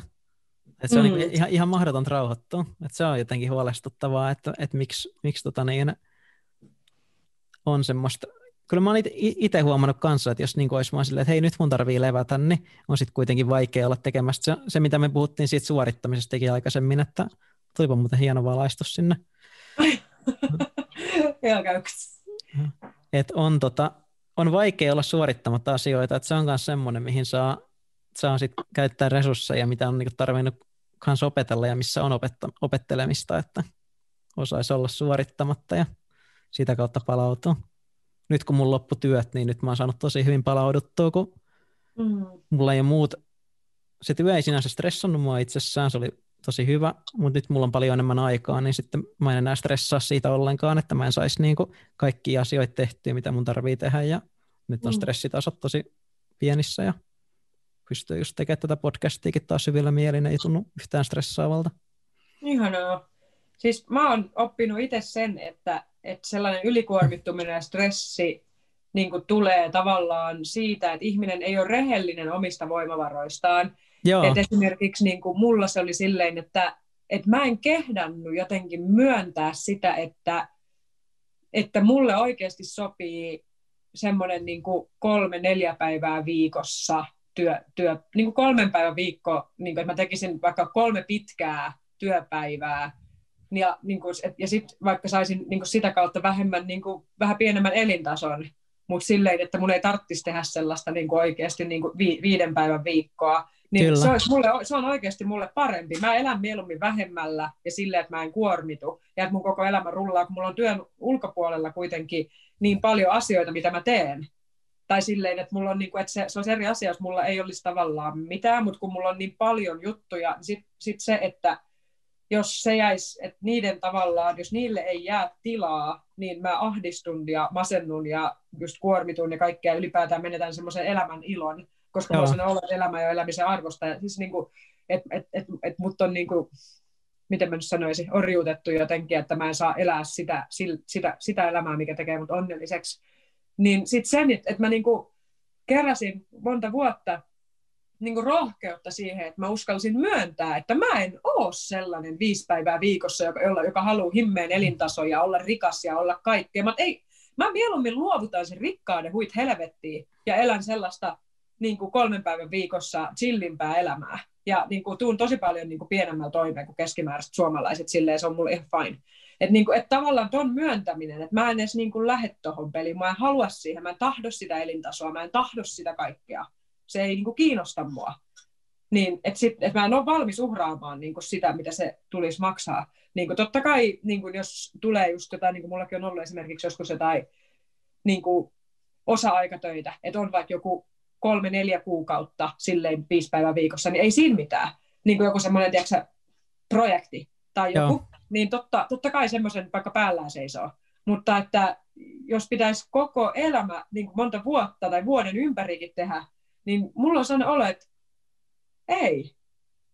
Miksi? Ja et, et, okei, okay, toisille ihmisille se on fine, toisille se ei ole. Että ihmisiä on erilaisia. Ja sen takia niin kun, niin. Kyllä, ja siis tossakin on just se tavallaan semmoinen riit, riittämättömyys, että sekin on tavallaan vaan mindsetti, että milloin sä oot niinku riittävä. Niin kuin sä itsekin sanoit, että sä oot niinku saanut hyväksyttyä sen, että millast, mm. millainen elämä on sulle fine. Sähän oot silloin että okei sä riität silleen, että sä oot silloin riittävä. Mutta sitten just välillä, välillä huomaa, että että niinku just vertaa itteensä moniin tyyppeihin, että hetki, noi tyypit saa niinku kolme kertaa enemmän tehtyä kuin minä ja nekin selviä, mutta sitten, että miten saa niinku se riittä, riittävyyden tunteen kanssa niinku itselle, että hei, että tämä mitä mä just nyt tällä hetkellä teen, niin mä oon riittävä. Mm. Ja sitten tulee se hyvä fiilis. Kyllä. Ja minkälaisen karhunpalveluksen moni ihminen, joka näyttää ulospäin oikein korostaa sitä, miten paljon he tekee. Ja sitten oikeasti syvällä pinnan alla he on helvetin uupuneita ja se vaikuttaa ihmissuhteisiin ja vaikuttaa kaikkeen. Niin kyllä. Niin sit näyttää ulospäin vaan sitä, miten kyllä, kyllä jaksaa, jaksaa, jaksaa. Niin sellaisille ihmisille mä haluan kyllä sanoa, että miettikää minkälaisen karhunpalveluksen te teette, että te valehtelette. Kyllä, kyllä. Ja sitten sit, sit näkyy myös semmoisia ihan ihme itsemurhia, missä ei aluksi on mitään logiikkaa, ja sitten lähdetään purkaa, että mistä tämä nyt johtuu, että hän oli niin menestykäs, ja hänellä oli luksus, ja hänellä oli aivan kaikki. Ja hän, hän hymyili joka kuvassa. Kyllä. Ja sitten vaan tulee yhtäkkiä, mikä se on, joku, joku, joku selkä katkeaa. Kamelin selkä. Kamelin selkä katkeaa, just se selkä katkeaa. Niinpä. Et jotenkin niin kuin, mitä enemmän mä tutustun, on tutustunut ihmisiin ja mitä enemmän ihmiset on tullut just kertomaan, miten paljon Suomessakin, ja täällä niin jos miettii vaikka, että niitä tilastoja, kuinka moni ihminen on kokenut burnoutin ja tällaista, niin sekin kielii siitä, että se niin sanottu everything is fine on bullshittia. Et ei, et ei, ja musta tuntuu, että tosi monet haluaa myös uskotella itselleen, että kyllä mä niinku kestän, että kyllä tämä niinku tästä helpottaa. Ja vielä kun mä teen ton projektin, niin kyllä se sitten helpottaa. Ja sitten tuleekin uutta projektia ja sitten se ei niinku koskaan mm. loppupeleissä helpotakaan. Ja sitten on yhtäkkiä siinä, että painaa, puoli vuotta työtä sille, ettei kiinnosta yhtään, ja sitten tulee se maksimi burnoutti, milloin sä vaadit sen vuoden lepoa, ja sitten sä, sit sä vaan niin lepäilet ja mietit, että mikähän tässä niin nyt meni vikaan. Tien itse silleen pari semi-burnouttia kokeneena ja suunnilleen samoista syystä johtuneena, että alkaa havaitsemaan niitä merkkejä, että milloin on burnoutissa, että ensimmäisiä merkkejä on just se, että ne asiat, mitkä se on kiinnostanut aikaisemmin, niin ne ei yhtäkkiä enää kiinnosta kassoa sillä tavalla, ja miten ne on Miten esimerkiksi? Öö, no sanota... joku, joku konkreettinen esimerkki sun elämästä? No sanotaan, että mä opiskelin tätä ravitsemustiedettä yliopistossa. Mä olin ihan sikakikseis siitä. Mä olin aloittanut se. Mä otin ihan himmeästi kursseja. Mä aloin käymään niitä ja mä halusin oppia kaikista, kaikista asioista niin paljon kuin vaan oli ikinä mahdollista. Mä pureuduin niihin ihan hitosti ja mä otin vaan enemmän kursseja. Sitten mä niin käytin suunnilleen kaikki mun päivät siihen, että mä opiskelin niitä aiheita ja sitten mulla oli yhtäkkiä hirveästi tenttejä tulossa ja mä halusin suoriutua niistä kaikista tosi hyvin ja sitten mä niin jossain vaiheessa huomasin, että, että mua ei niin kuin vaan kiinnosta lukea niihin tentteihin, että mä en, niin kuin, mä en niin kuin enää vaan, mä olen niin kuin jonkin aikaa jo vetänyt niitä semmo, semmoisella niin kuin tavalla, että mä opiskelen niitä aiheita, mutta aina vaan tuntuu vaikeammalta niin kuin avata, ottaa kirjat esiin ja sitten alkaa tekemään kaikkea muuta ja yhtäkkiä ystävät alkaa kiinnostaa enemmän, että mikä on hyvä juttu, että hengaa niiden kanssa enemmän ja sitten samaan aikaan miettiä, että sitten mä haluan oppia tämän asian kyllä niin hyvin, että se pitäisi nyt alkaa lukea sitä ja ei niin kuin vaan milloinkaan pääse sen aiheen, koska se, siitä aiheesta alkaa tulla semmoinen, että se ei ole enää semmoinen mukava juttu, vaan se alkaa olla semmoinen karmiva juttu. Mun mm. mielestä ne on, ne on ainakin oma, itsellä ollut semmoisia ekoja selkeitä merkkejä siitä burnoutissa, että ne asiat, mitä sä tykkäät tehdä ja tiedät, että ne suunnilleen kiinnostaa sua, niin ne alkaa jossain määrin niin kuin vainoa sua. Wow. Wow! En ole tullut ajatelleksikaan. Mistähän tuommoinen johtuu? Se menee liian suorittamiseksi se homma. Se on, mm. se on ihan varmasti se yksi suuri syy siinä, että sä, vaikka ne onkin, onhan ne niin kuin jossain määrin aina suorittamista, pyrit tiettyyn paikkaan, mutta sitten ne on supersuorittamista, kun sä suoritat tai hommaa ilman, että sä saat sitten semmoista väliaikaista mielihyvää. Sitten sä tiedostat, että näiden kurssien jälkeen tulee vaan niinku seuraavat kurssit ja sitten toi sama homma jatkuu. Sitten sä ehkä osaat ottaa muutaman kurssin vähemmän, mutta et riittävästi vieläkään pois ja sitten se, tota, että se tavallaan, miten paljon uskaltaa antaa lepoa niin itselleen, niin se aina vaan. Mm. Nyt mä osaan antaa itselleni enemmän lepoa. Mm ja se auttaa mua myös palautua. Esimerkiksi nyt mulla oli aikamoinen tämmöinen mini burnoutti, nyt mä olin silleen, että okei, nyt mä jätän tätä puhelinta pois. Sitten mä sain siitä lepoa. Sitten mä huomasin, että sit kun mä olin enemmän palautunut, sitten mä aloin taas käyttää puhelinta. Sitten mä olin silleen, hetkinen, tämä ei ole muuten hyvä reitti, taas puhelinta pois. Ja sitten niinku tasapainottelee välillä niinku jatkuvasti sen burnoutin rajan ja sitten se niinku normielämän, että kuitenkin on joku sisäinen tarve ainakin itsellä niin pitää koko ajan itsensä siinä niin burnoutin rajoilla. Että sitä mä oon, niin, joo sanoa. Nyt joku addiktio tavallaan siihen stressitilaan tai siihen johonkin. Ja vaikea sanoa, mikä se on. Se on jonkinlainen ehkä semmoinen joku, mikä ehkä johtuu tästä kulttuurista pitkälti, että, että sä niin kuin annat itsestäsi jossain määrin niitä maksimeita koko ajan.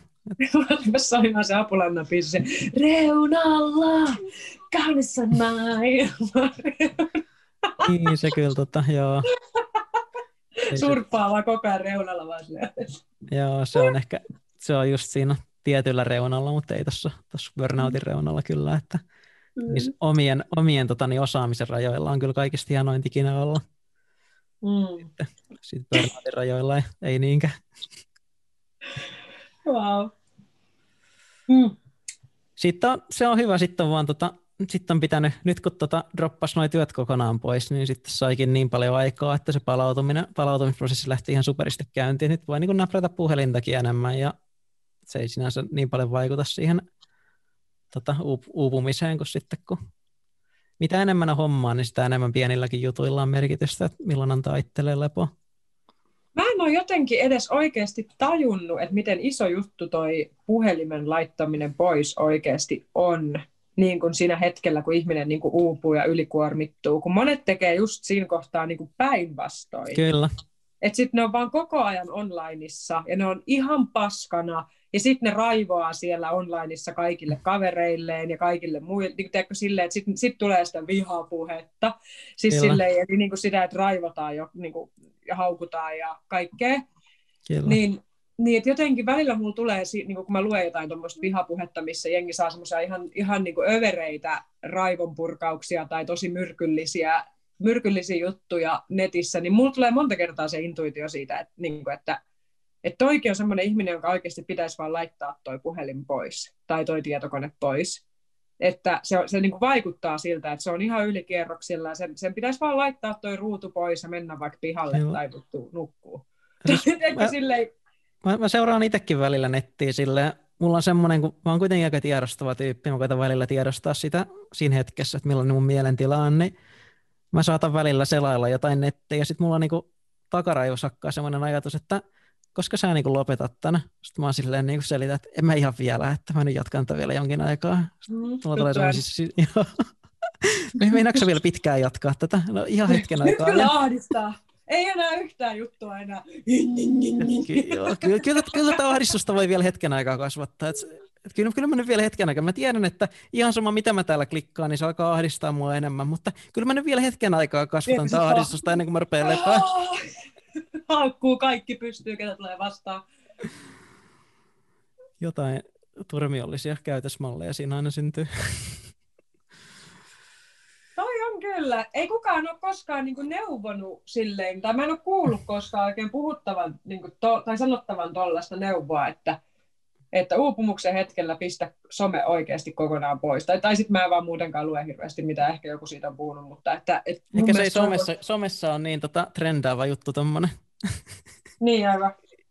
He kaikki vaan siellä ihan uupumispisteessä silleen ylittänyt jo sata kertaa sen kynnyksen, missä on se oma, oma portinvartija huutanut siellä. Fe, fe, face, face, Facebook filteröi automaattisesti ihan varmasti tuommoiset, ne katsoo, että ei vittu, että tämä on ihan tappo, että joku koittaa saada nämä meidän käyttäjät pois täältä somesta, että, että tota, apua. Ah, yeah, todellakin. Silleen vaan niin kuin, mihin, mihin tämä postaus, mihin tämä meidän podcastin jakso katosi? niin totta. ja sitten tulee Facebookin siitä, mikä tämä faktan tarkistajat ryhmältä viestiä, että poistimme podcast-jaksosi. Oli hämärää, hämärää kontenttia siinä, että tämä piti nyt saada äkkiä pois täältä. Mm. Sitten sä laulettaa Apulannan reunalla tuossa, niin ne voi laittaa ton, kun jotkut copyright-jutut, että ne ottaa tämän pois sen perusteella. Niin, jep. Joo. Joo. Ei, mutta kyllä se on siis, sen huomaa sen eron aivan valtavasti niin kuin silleen, että oikeasti, että viettää hetken aikaa tuolla ja katsoo, kun jengi taistelee toisiaan vastaan ja on aivan kilareissa ja ollaan niin kuin jonkun maailmanlopun partaalla ja sitten pistää puhelimen vaan silleen, öö, tota, moro, ja, ja sitten lähtee tuonne pihalle, tiedätkö, pyörimään. Ja... Oli just vaan sitä haahuilua, se, tota, se mikä taas auttaa kaikkeen, se elämän kantava punainen lanka ja voima. Mikä? Tämä haahuilu. Aa, jep, jep. Haahuilu on niinku sellainen uuden ajan pelastaja. Se on kyllä shaker. siis, se auttaa käytännössä aina, aina kun mm. lähtee vaan haahuilemaan. Onkin toi sauvakävely on trendannut harrastuksena, niin kyllä se kun jättää puhelimen kotiin ja lähtee sauvakäveleen, niin on palautus ollut niin aina taattu. Mitä sä sanoisit jollekin mega, mega puhelinaddiktille, että mitä sä teet silloin, kun sä pistät sen puhelimen pois, mitä kaikkea, miten sä täytät sun päivä?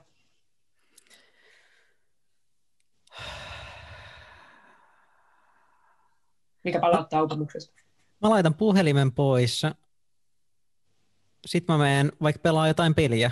Mulla on tota, mä oon alkanut nyt pitkästä aikaa pelaa konsolipelejä.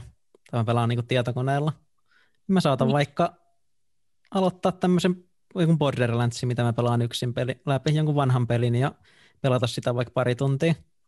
Niin pitkään, että alkaa tuntua siltä, että nyt tämä pitäisi lopettaa. Joku tämmöinen palauttaa mua. Toinen, että mä saatan katsoa tennistä. Mä teen semmoisia juttuja, mitkä on ehkä ollut semmoisia juttuja, mitkä on ollut mulla joskus lapsuudessa tai nuorempana semmoisia, mistä mä oon tykännyt paljon. Mä oon alkanut tekemään niitä uudestaan. No niin. Semmoisia pitkäjänteisiä juttuja, kaikkea mikä ei ole asiasta toiseen pomppimista. Mä päätän jonkun asian, mitä mä voin tehdä pidem, vähin, pidä, yleensä pidempää kuin tunnin mä päätän jonkun semmoisen asian ja sitten mä alan vaan single tässä keskittyä siihen, että sitten mä en olla pomppia asioiden välillä, vaan mä keskityn siihen yhteen asiaan. Ja se palauttaa mua. Toinen on se, että mä just saatan lähteä tonne pihalle ja mä jätän puhelimen pois. Sitten mä en niin pompi sieltä asia, asiasta toiseen, vaan mulla on ainoastaan se ympäristö siinä. Että mä niin lain sen yhdeksän asiaksi, mä haahuilen ja pyörin ympäriinsä ja tuun sitten kotiin. Mm. Se voisi olla monilla vaikka joku urheiluharrastus, että lähtee vaikka salille ja ei selaile siellä puhelinta tai lähtee juoksemaan tai lähtee mm. kävelylle tai alkaa vaikka pelaa jotain peliä ilman, että samaan aikaan vaikka chattailee kavereitten kanssa tai tekee jotain muuta. Tai sitten siinä pelissä juttelee kavereiden kanssa samaan aikaan ja pelaa sitä peliä läpi, mitä tosi monet nykyisin tekee yhteistä Mulla on käynyt täällä kämpillä kavereita aika paljon nyt ja niin kuin silleen, että tota, että just, että se on kaikista parasta, että kutsuu jonkun kaverin viikonlopuksi ja sitten käytännössä ei käytä puhelinta koko viikonloppuna ollenkaan, vaan on niin kuin läsnä sen toisen ihmisen kanssa koko ajan. Ja just, että käydään vaikka pihalla kävelyllä tuolla erilaisissa hienoissa paikoissa, jos on lähellä semmoinen luola, mihin mä oon nyt ruvennut viemään aina tyyppejä, niin tulee tänne käymään, mä vien ekana sinne luolaa. Se on semmoinen niin kuin, se tuntuu sellaiselta kirkolta, vähän niin kuin metsän kirkko, semmoinen niin kuin, wow. joku, se näyttää niin kuin joltain, siltä niin kuin valuu semmoisia jää, jääveistoksia, vähän niin kuin sellaisia pitkiä tiedätkö, jääsuikaleita. Ja tota, se on tosi kaunis. Ja sitten siellä on, sieltä pulppua vaan semmoista valkoista kvartsia sieltä niin kuin reunoilta, semmoista valkoista kiveä. Ja se on jotenkin tosi semmoinen niin fressi energia, niin kuin, että me, just, että mä vien niin kuin kavereet sinne, ja me nyt viimeksi istuttiin niin kuin viime viikonloppuna kahden tyttökaverin kanssa siellä, vaan niin istuttiin siellä luolassa vaan ja meditoitiin ja juotiin tota, termos pullosta kaakaota. Wow. Joo. Ja niin kuin se fiilis vaan siinä, kun oltiin kaikki vaan siinä hiljaa ja juotiin kaakaota ja sitten naurettiin välillä, että tämä on kyllä niin, niin kuin sellaista, tiedätkö, just sellaista, että hipit kristalliluolassa juomassa kaakaota. Että siinä on niin kaunis, kaunis tunnelma ja semmoinen jotenkin. Ja sitten tosiaan oltiin tultiin tänne sisälle, mä laitoin takan, tehtiin safkaa ja sitten tota, tehtiin sellas, sellainen niin tantrinen harjoitus, mikä oli tosi, niin kuin, tosi, tosi hiilaava. Ja siinä oli just esimerkiksi, niin kuin, kun mä mietin vaikka sitä, että tämä korona-aika aiheuttaa ihmisille paljon sellaista, niin kuin, että ihmiset ei saa kosketusta ja ne ei saa, niin kuin, öö, niin kuin, on tosi paljon yksiä niiden laitteiden kanssa niin sitten me niinku tehtiin semmoinen vähän niin kuin vasta, vastahar, healing-harjoitus sille asialle. Eli se, että, me niinku, että, kak, että kun on kolme ihmistä, niin vuorotellen jokainen tyyppi niin kun on se, joka vastaanottaa kosketusta. Eli se niin tulee siihen käytännössä patjalle makaamaan, ja se niin kertoo aluksi, että mihin se niin toivoo, että sitä kosketaan. Vaikka esimerkiksi, että mä, että mä toivon, että mun päätä silitetään, tai mun jalkoja hierotaan, tai mun, se, mun hartioita hierotaan, tai jotain tällaista, tai mua vaan silitellään niin kuin intuitiivisesti, tai mitä vaan. Niin sitten niin kun, sit se oli sit niin puoli tuntia kellosta aikaa, sitten jotain musiikkia siihen, ja yksi tyyppi menee makaamaan siihen, että ensin se on vartin vaikka vatsallaan, sitten sit me niin siinä niin toteutetaan niitä sen niin toiveita, sitten se kääntyy ympäri, ja niin kuin, vartin niin molemmin puolin kehoa, ja sitten vaihtuu seuraavat, sitten sit jakorinki, missä, missä niin jaetaan sitä, mitä koettiin, ja sitten vaihtuu tyyppi. Ja se oli ihan vitsin kaunista. Siis sellaista jotenkin, niin kuin, että et, et wow, jotenkin, että että, että samaan aikaan niin kuin ihmiset, niin kuin, että se on vähän niin kuin tämä kriisi tai mikä tahansa tilanne on aina vähän myöskin sitä, että, että mitä me siitä tehdään. Kyllä. Että vaivutaanko me siihen, että apua, apua, mä en voi nähdä ketään, apua, apua, apua, vai voiko sä kutsua sun jonkun parhaan ystävän tai jonkun kaverin tai mitä ikinä, niin viettää sen kanssa pessua aikaa, pistää yep. puhelimet, puhelimet helvettiin, niin että kukaan ei edes muista, että niitä on olemassa ja niin kuin, sille oikeasti olla läsnä toisille ihmisille. Ja mulla on muutenkin itselle tosi tärkeää se, että jos mä oon läsnä joku ihmisen kanssa, niin mä en räplää puhelinta samaan yep. aikaan. En niin kuin yhtään. Et plus, että musta tuntuu loukkaavalta, jos toinen tekee sitä koko ajan. Tai se, niin kuin, Jep, se, se on ihan sama, sama fiilis. Jep, niin jotenkin mulle on ollut nyt tosi tärkeää ja palauttavaa tommonen. Että mulla on käynyt täällä niin kuin muutamia hyviä ystäviä, joiden kanssa vietetään se niin kuin useamman päivän semmoinen niin kuin retriitti niin sanotusti. Eli käytännössä vaan niin kuin ollaan, ollaan ja käydään luonnossa, syödään ja kaikki, niin kuin, kaikkea tuommoista. niin, niin se on ollut kyllä itselle sellainen, että sitten sen jälkeen kun ottaa tuon puhelimen, niin tuommoisen tiedätkö aivan että oi vitsi, että oli ihana viikonloppu, ja sitten ottaa puhelimen ja sitten katsoo sitä sotaa, mikä on siellä käynnissä, tulee vaan semmoinen, ei ihmiset, please, että totta kai mua nyt käy sääliksi, jos jollakin on tiedäkö, joku, joku, joku riskiryhmäläinen tai jotain, ja sen on oikeasti vaikea nähdä ihmiset. En halua siinä mielessä mitään suolaa, suolaa laittaa haavoihin siinä, että on se ihan vitun perseestä, siis ihan monella tasolla, että, että jos oikeasti on sellainen tilanne, että ei voi nähdä. Kyllä. Että, mutta että en mä tiedä, kuinka tervettä sekään lopulta on, että, että ollaan niin koko tämä aika niin, ettei nähdä ketään.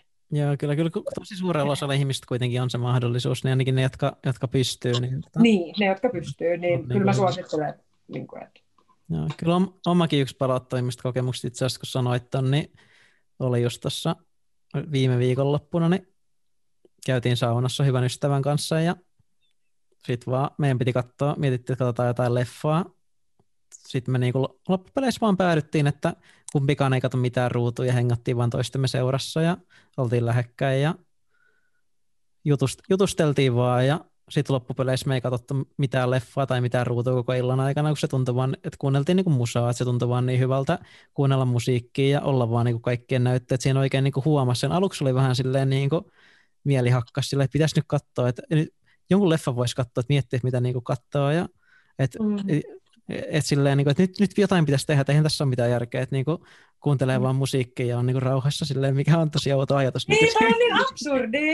Ja itse asiassa, en mä tiedä, onko tämä joku, niin kuin, voiko sanoa, että tämä on joku myös sukupuolijuttu jossain määrin.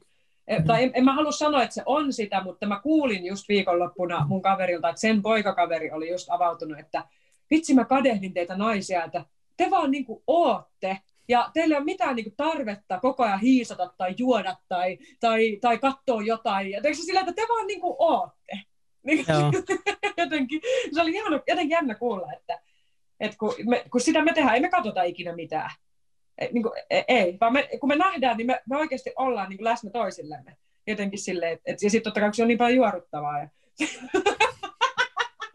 niin kuin ei, ei ole sille aikaa katsella. Kato. Joo.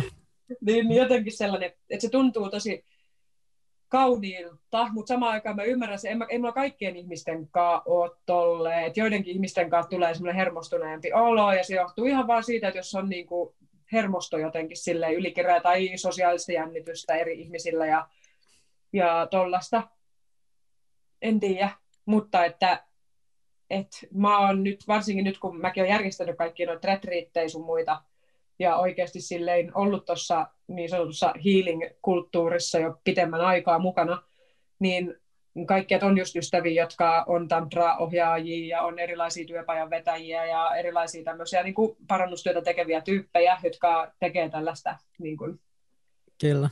ihmiskunnan hyväksi olevaa työtä, sosiaalista parantamistyötä niin sanotusti, niin, niin jotenkin se on niin kuin kasvattanut mut sellaiseen sellaiseen kulttuuriin ja semmoiseen johonkin, että, että semmoiset perusasiat alkaa olla niin kuin tosi tärkeitä, just se, että oikeasti kohdataan, oikeasti kuunnellaan, tai siis tiedätkö, Kyllä, kyllä. Ja se, musta se on jotenkin hassu, kun silleen miettii, että on niinku parannustyötä tekeviä ja sitten tämmöisiä vaikka joogaohjaajia ja ties mitä, niin sitten jotenkin miettii, että ei, ne varmaan, ei niillä varmaan edes ole Facebookia, ei niillä varmaan niinku edes ole Instagramia, että niin, niin kuin varmaan vaan parantaa ja tekee sitä joogaa. Ja, mutta se on jotenkin, ei se niinku oikeasti reaalimaailmassa, kun mäkin tunnen paljon ihmisiä niin sut mukaan lukien, niin ei se vaan niinku pidä paikkaansa, että kaikki, kaikki, kaikki kärsii tästä samasta ongelmasta.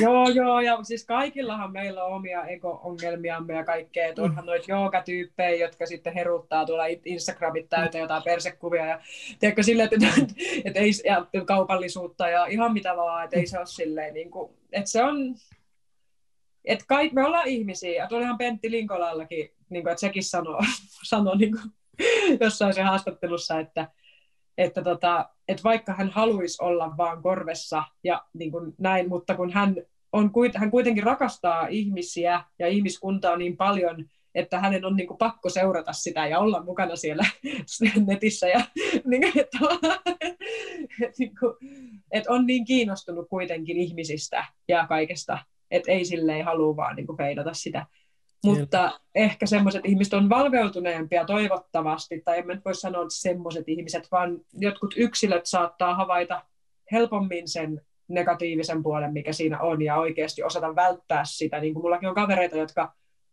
pystyy olemaan poissa somesta niin, että niitä ei oikeasti kiinnosta se some niin kuin yhtään. Ne ei saa siitä yhtään mitään. Niillä voi olla joku Facebook-profiili, mutta ei ne käytä sitä oikein koskaan. Ja mä oon ihan silleen, wow, että vittu, you are high level, että mä oon niin low, niin kuin verrattuna tohon, että joku pystyy sille, että sillä on profiili, mutta ei se koskaan katsoa sitä. Mä oon silleen, miten tuohon tilaan pääsee? Niin että toi on ihan vitsin kova. No en mä tiedä, mä, mä en itse käy hirveästi katsoa sitä profiilia, mutta mä kyllä käyn seuraan niitä keskusteluja jonkin verran. Mm. Siis kun mä oon ollut niin koukuttunut tuohon sosiaaliseen juttuun, se on ärsyttävää, mä inhoan sitä. No. Koska se stressaa mua, mä en osaa pitää taukoja sitä. No.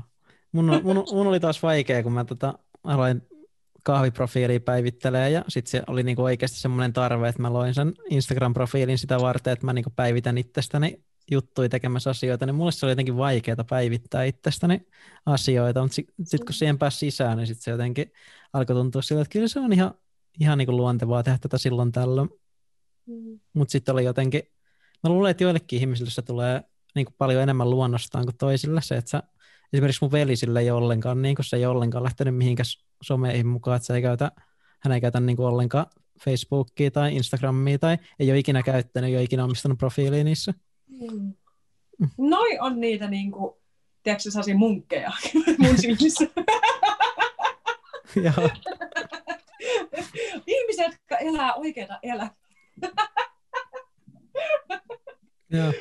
Mutta siis kyllä mä niinku samaan aikaan näen sen puolen, että kyllä siellä, mm. kyllä mäkin olen pyrkinyt osallistumaan vähän enemmän keskusteluihin somessa, mm. koska siellä on, se on ihan mielenkiintoinen alusta keskustella peleissä. Mua ehkä vaan vähän häiritsee se, että ne keskustelut, mihin sä osallistut loppupeleissä aika filtteröity. No vähän niin kuin ehkä oikeassakin elämässä. Sä pääasiassa keskustelet asioista lähipiirien kanssa, jotka sä oot niin filtteröinyt tietyssä määrin.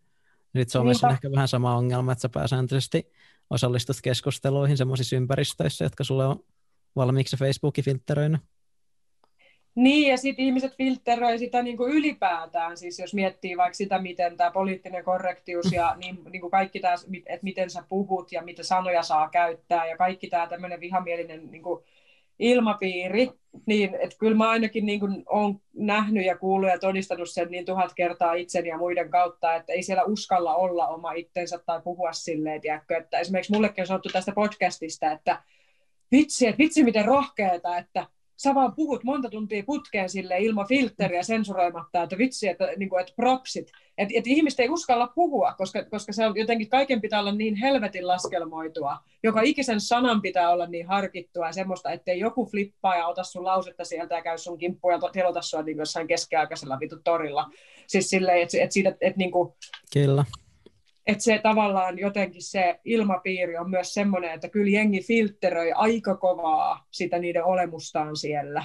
Niin siis si- semmoinen, se ei ole aitoa. Semmoinen nöyryys hyveenä on alkanut menettää arvoonsa. Ehkä se on, musta tuntuu, että se trendaa takaisin, tai niin jatkuvasti trendaa enemmän takaisin se. Ei se ole tervettä, että sun pitäisi olla hirveän valmis jatkuvasti, että sä et saisi tehdä niin. virheitä. Niinpä, niinpä. Tai että ihmiset ottaa niin, niin kuin vakavasti niin kuin jonkun yhden ihmisen jonkun sanavirheen tai jonkun, että niin kuin, totta kai mä ymmärrän, että siitä voi huomauttaa tai jotain, mutta se, että siitä tehdään niin, niin kuin jäätävä numero välillä sille, että ihan että vetää niin kuin facepalmia silleen, että oikeasti. Kyllä. Et...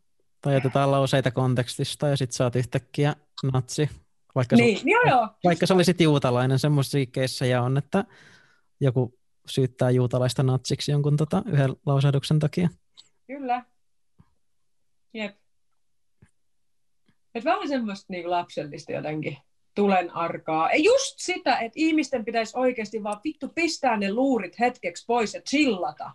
Kyllä. Niin pistää vaikka muutamaksi päiväksi se some kiinni ja tulla sitten uudelleen katsomaan sitä keskustelua, niin jo herättääkö se enää niin kuin samanlaista raivoa. Et, et just se, että siitä niin kuin aistii sen, että se tulee semmoisesta turhautuneisuudesta, että ollaan istuttu liian monta mm. tuntia sen ruudun ääressä, tuherrettu siellä tällä tavalla, niin kuin jotenkin sen, sen sijaan, että oikeasti elettäisiin niin elämää ja annettaisiin se hermoston palautua ja rauhoittua, niin silloin ne niin kuin kärpäsestä ei tulisi härkästä niin nopeasti. Kyllä, ei musta tuntuu, että siis, sit kun, just kun itse tuntuu, että monilla ihmisillä on paljon semmoisia niin trikkereitä, mitkä niin triggeröi helposti jonkun responssin. Tuntuu, että mm. itse kun seuraa vaikka jotain keskustelua, niin on niin kuin aika vähän semmoisia trikkereitä, että enemmän, semmoista, enemmän on semmoisella niin kuin mindsetillä, että koittaa niin kuin ymmärtää, että ei ole semmoista just kun ei ryhmäydy voimakkaasti tiettyyn ryhmään, niin ei ole semmoista voimakasta ryhmäidentiteettiä, missä on tietyt määritellyt triggerit, milloin sun pitäisi niinku triggeröityä ja alkaa suoltaa jotain meemejä sinne keskusteluun, mitä sä et ole sitä välttämättä tutkinut ja mitä sä et osaa edes välttämättä puolustaa. Mm.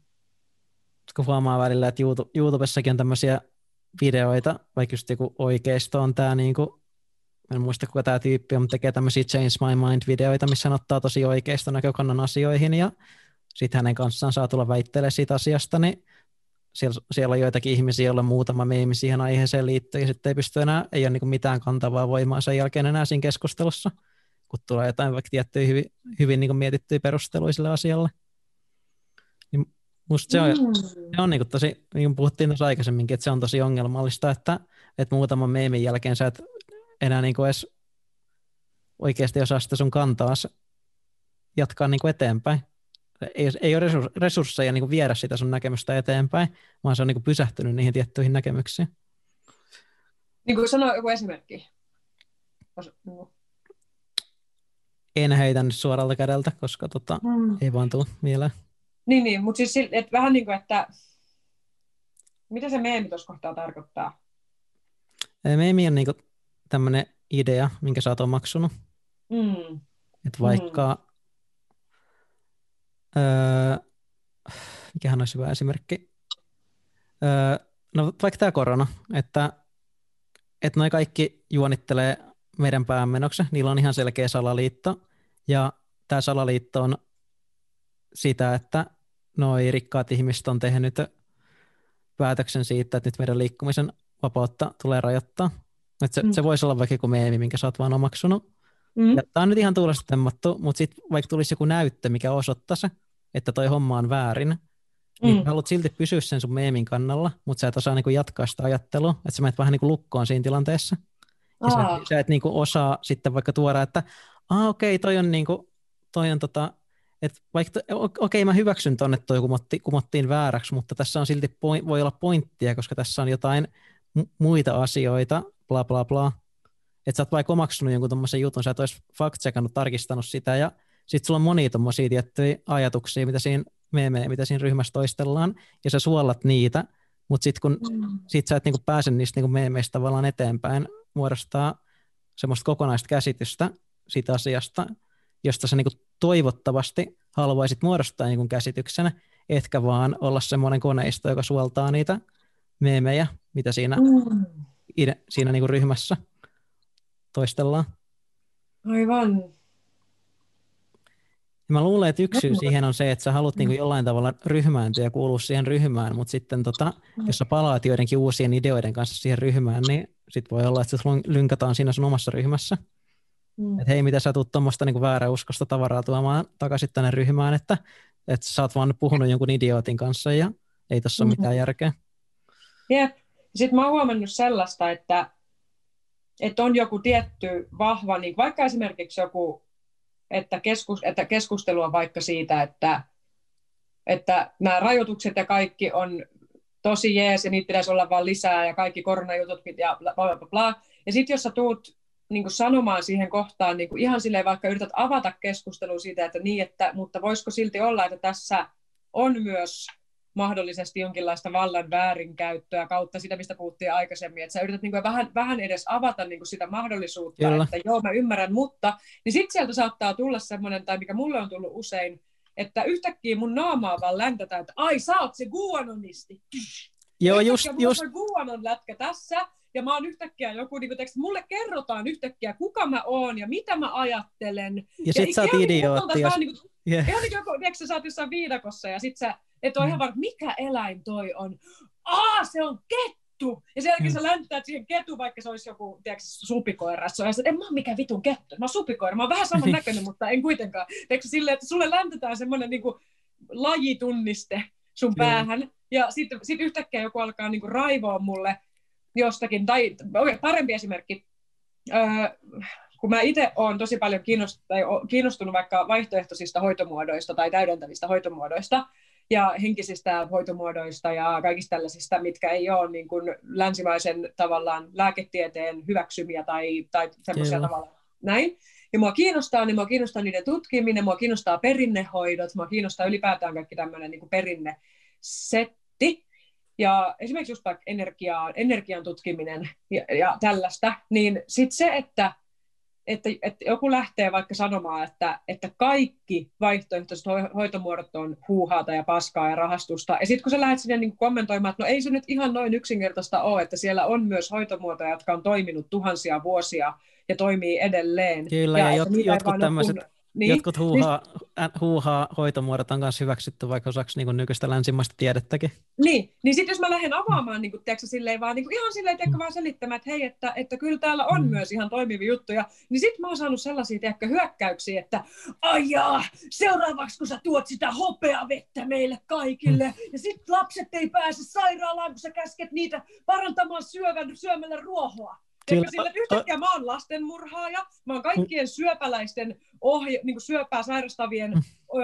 sairaalasta ulos ohjaaja. Ja, ja sä oot rokoteen vastainen tietenkin. Ja sitten kuolee, ja mä oon murhaaja. Mä oon vittu, sori, mä yritin vaan sanoa, että, että tämä ei ole, tää, tää niinku väite, että tämä kaikki on paskaa, oli, että se ei ihan pidä paikkaansa, mutta okei, nyt mä oon joku hopeavesi murhaaja. Siis, Silleen... siis, siis nojan ne meemit, mitä sun, nojan ne meemit, mitä sun niskaan nyt, nyt sataa, yeah. ja yksi mikä sieltä olisi vielä tullut, yksi meemi, mikä sieltä olisi vielä tullut, että koska sä kuulut tuohon ryhmään, niin sä oot myös automaattisesti rokotevastainen.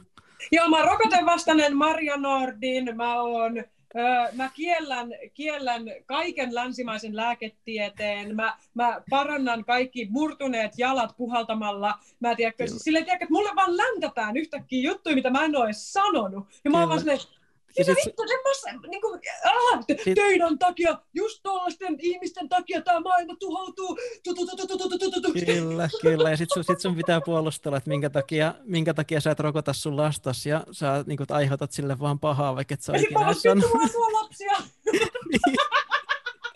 kyllä.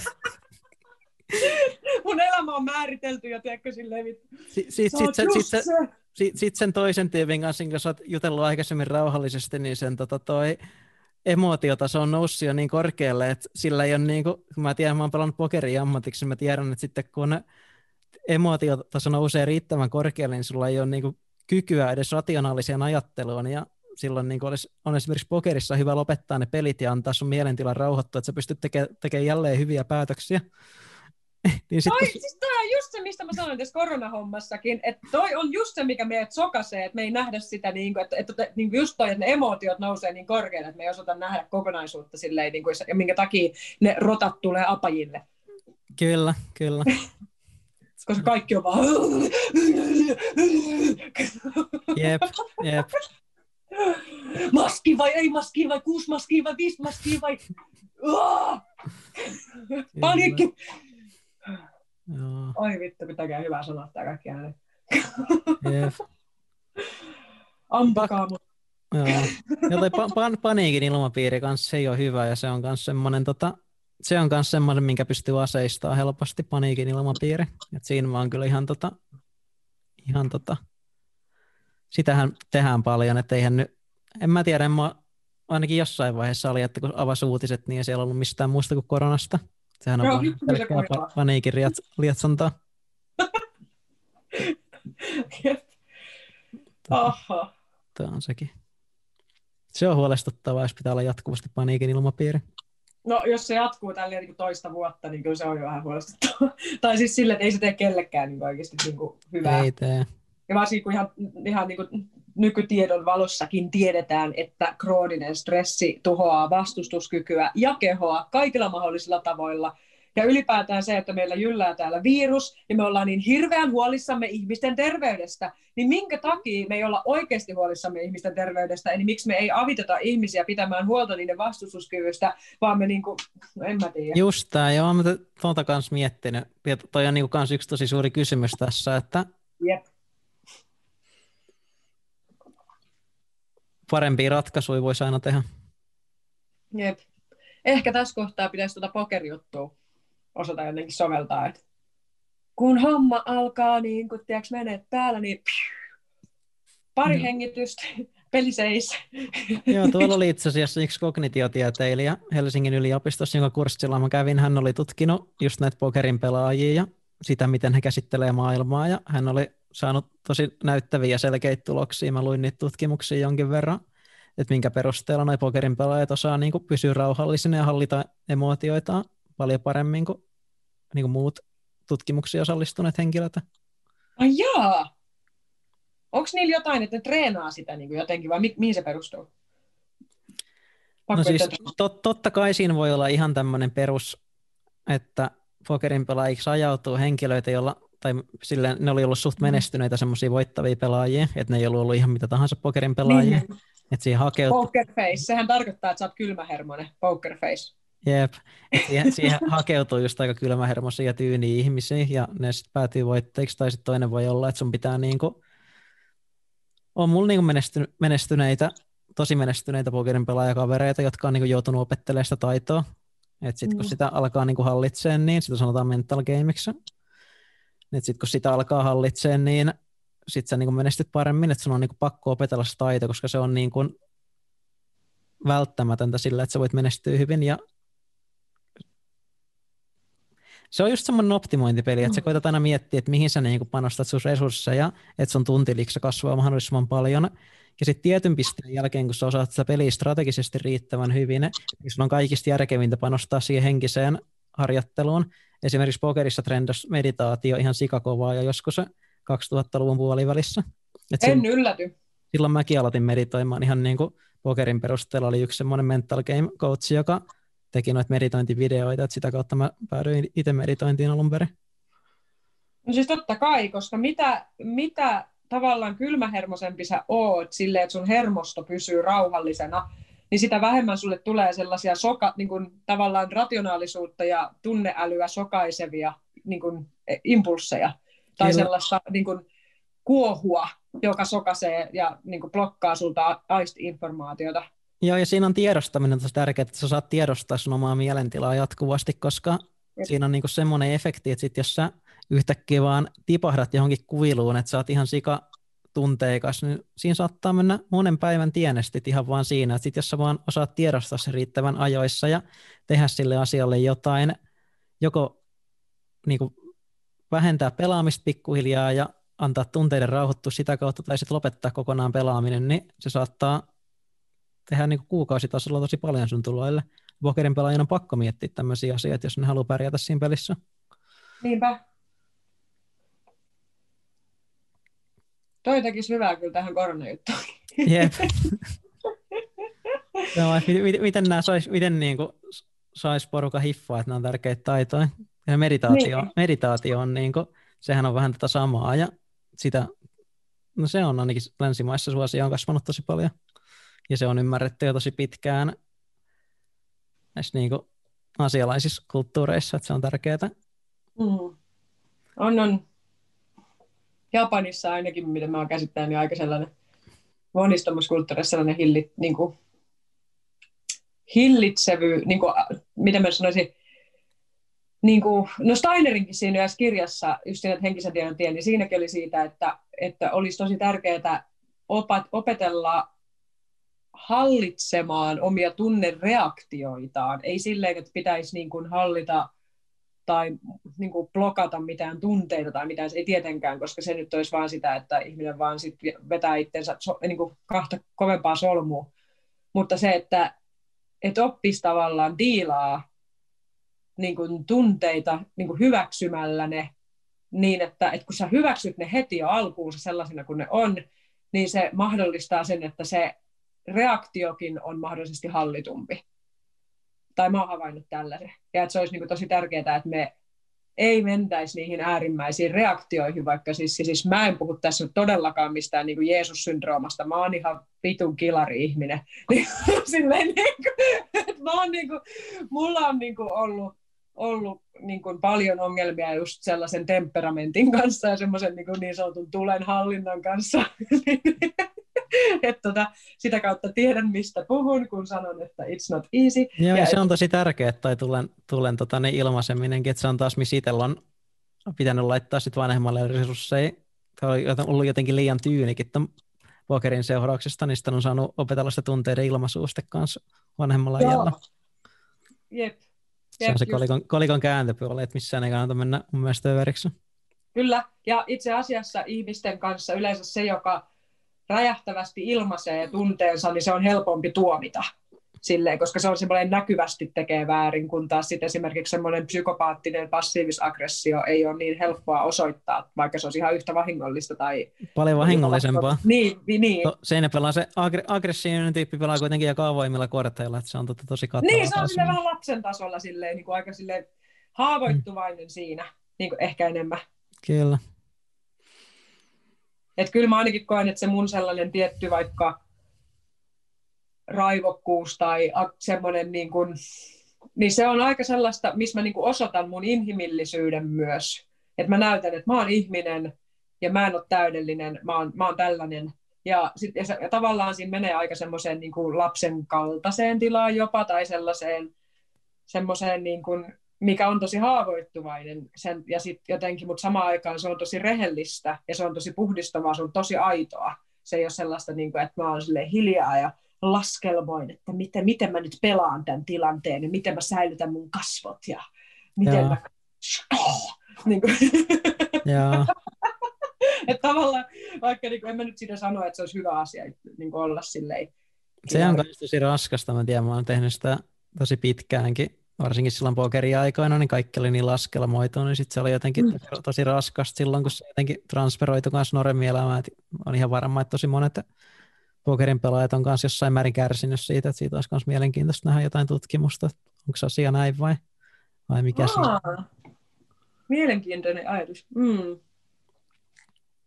Koska se on, mun mielestä, eh, niin. Se on kuitenkin Sano. semmoinen game of deception, missä sä koitat tosi tarkkaan miettiä, että mitä ihmiset jossain määrin, millä tavalla ihmiset ajattelee ja miten sä pystyt niin kuin uskottelemaan heille tiettyjä ajatuksia, että sä niin kuin voitat, voitat sillä sun pokerikädellä mahdollisimman paljon rahaa, mm. mutta sitten se niin kuin, kyllä se niin kuin jossain määrin sitä ihmiselämäänkin menee, että se, mitä sanoja sä sanot ja millä tavalla, ja että silleen pystyy laskelemaan, että sä pääsisit johonkin mahdolliseen tavoitteeseen, mikä sulla saattaisi olla, vaikka jos jostain naisten kanssa silleen miehenä sanotaan, että mm tai sitten jossain ystävyyssuhteissa tietty sanoja, että mitä sanoo, että kyllä se on paljon, niin, että kyllä se on paljon helpompi olla silleen, että sä niin kuin luotat ittees aidosti ja siihen omaan persoonaasi ja sitten sä uskallat sanoa sen, mitä sä ajattelet ilman, että sun tarvii lyödä mitään filtreitä sinne väliin, niin kyllä mä oon mun niin kuin, nykyisin kun mä elän silleen, niin mun elämä on huomattavasti paljon miellyttävämpää. Mun on huomattavasti helpompi vastata viesteihin ja olla ihmisten kanssa ja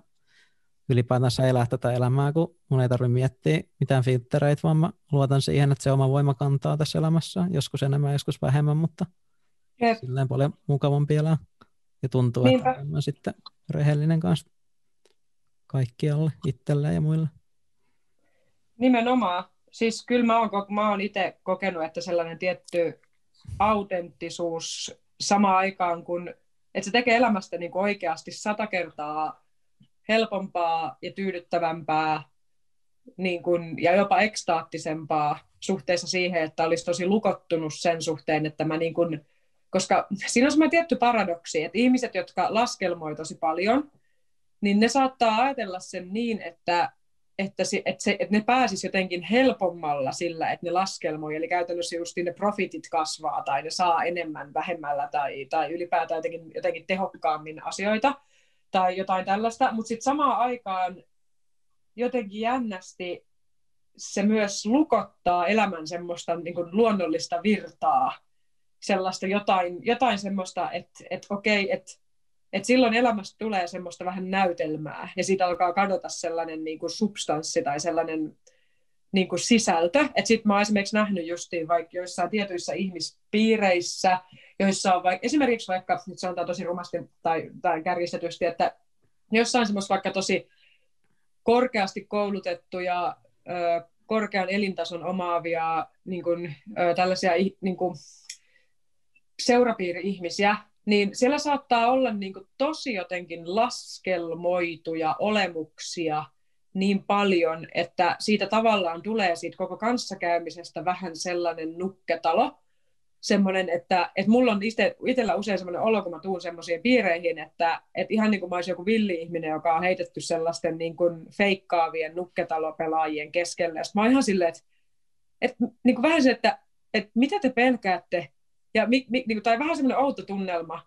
Ja sitten tavallaan kaikki on tosi hienoa ja tosi laadukasta, tosi kaikkea, mutta sitten sit siinä on kuitenkin semmoinen outo tyhjyyden tunne.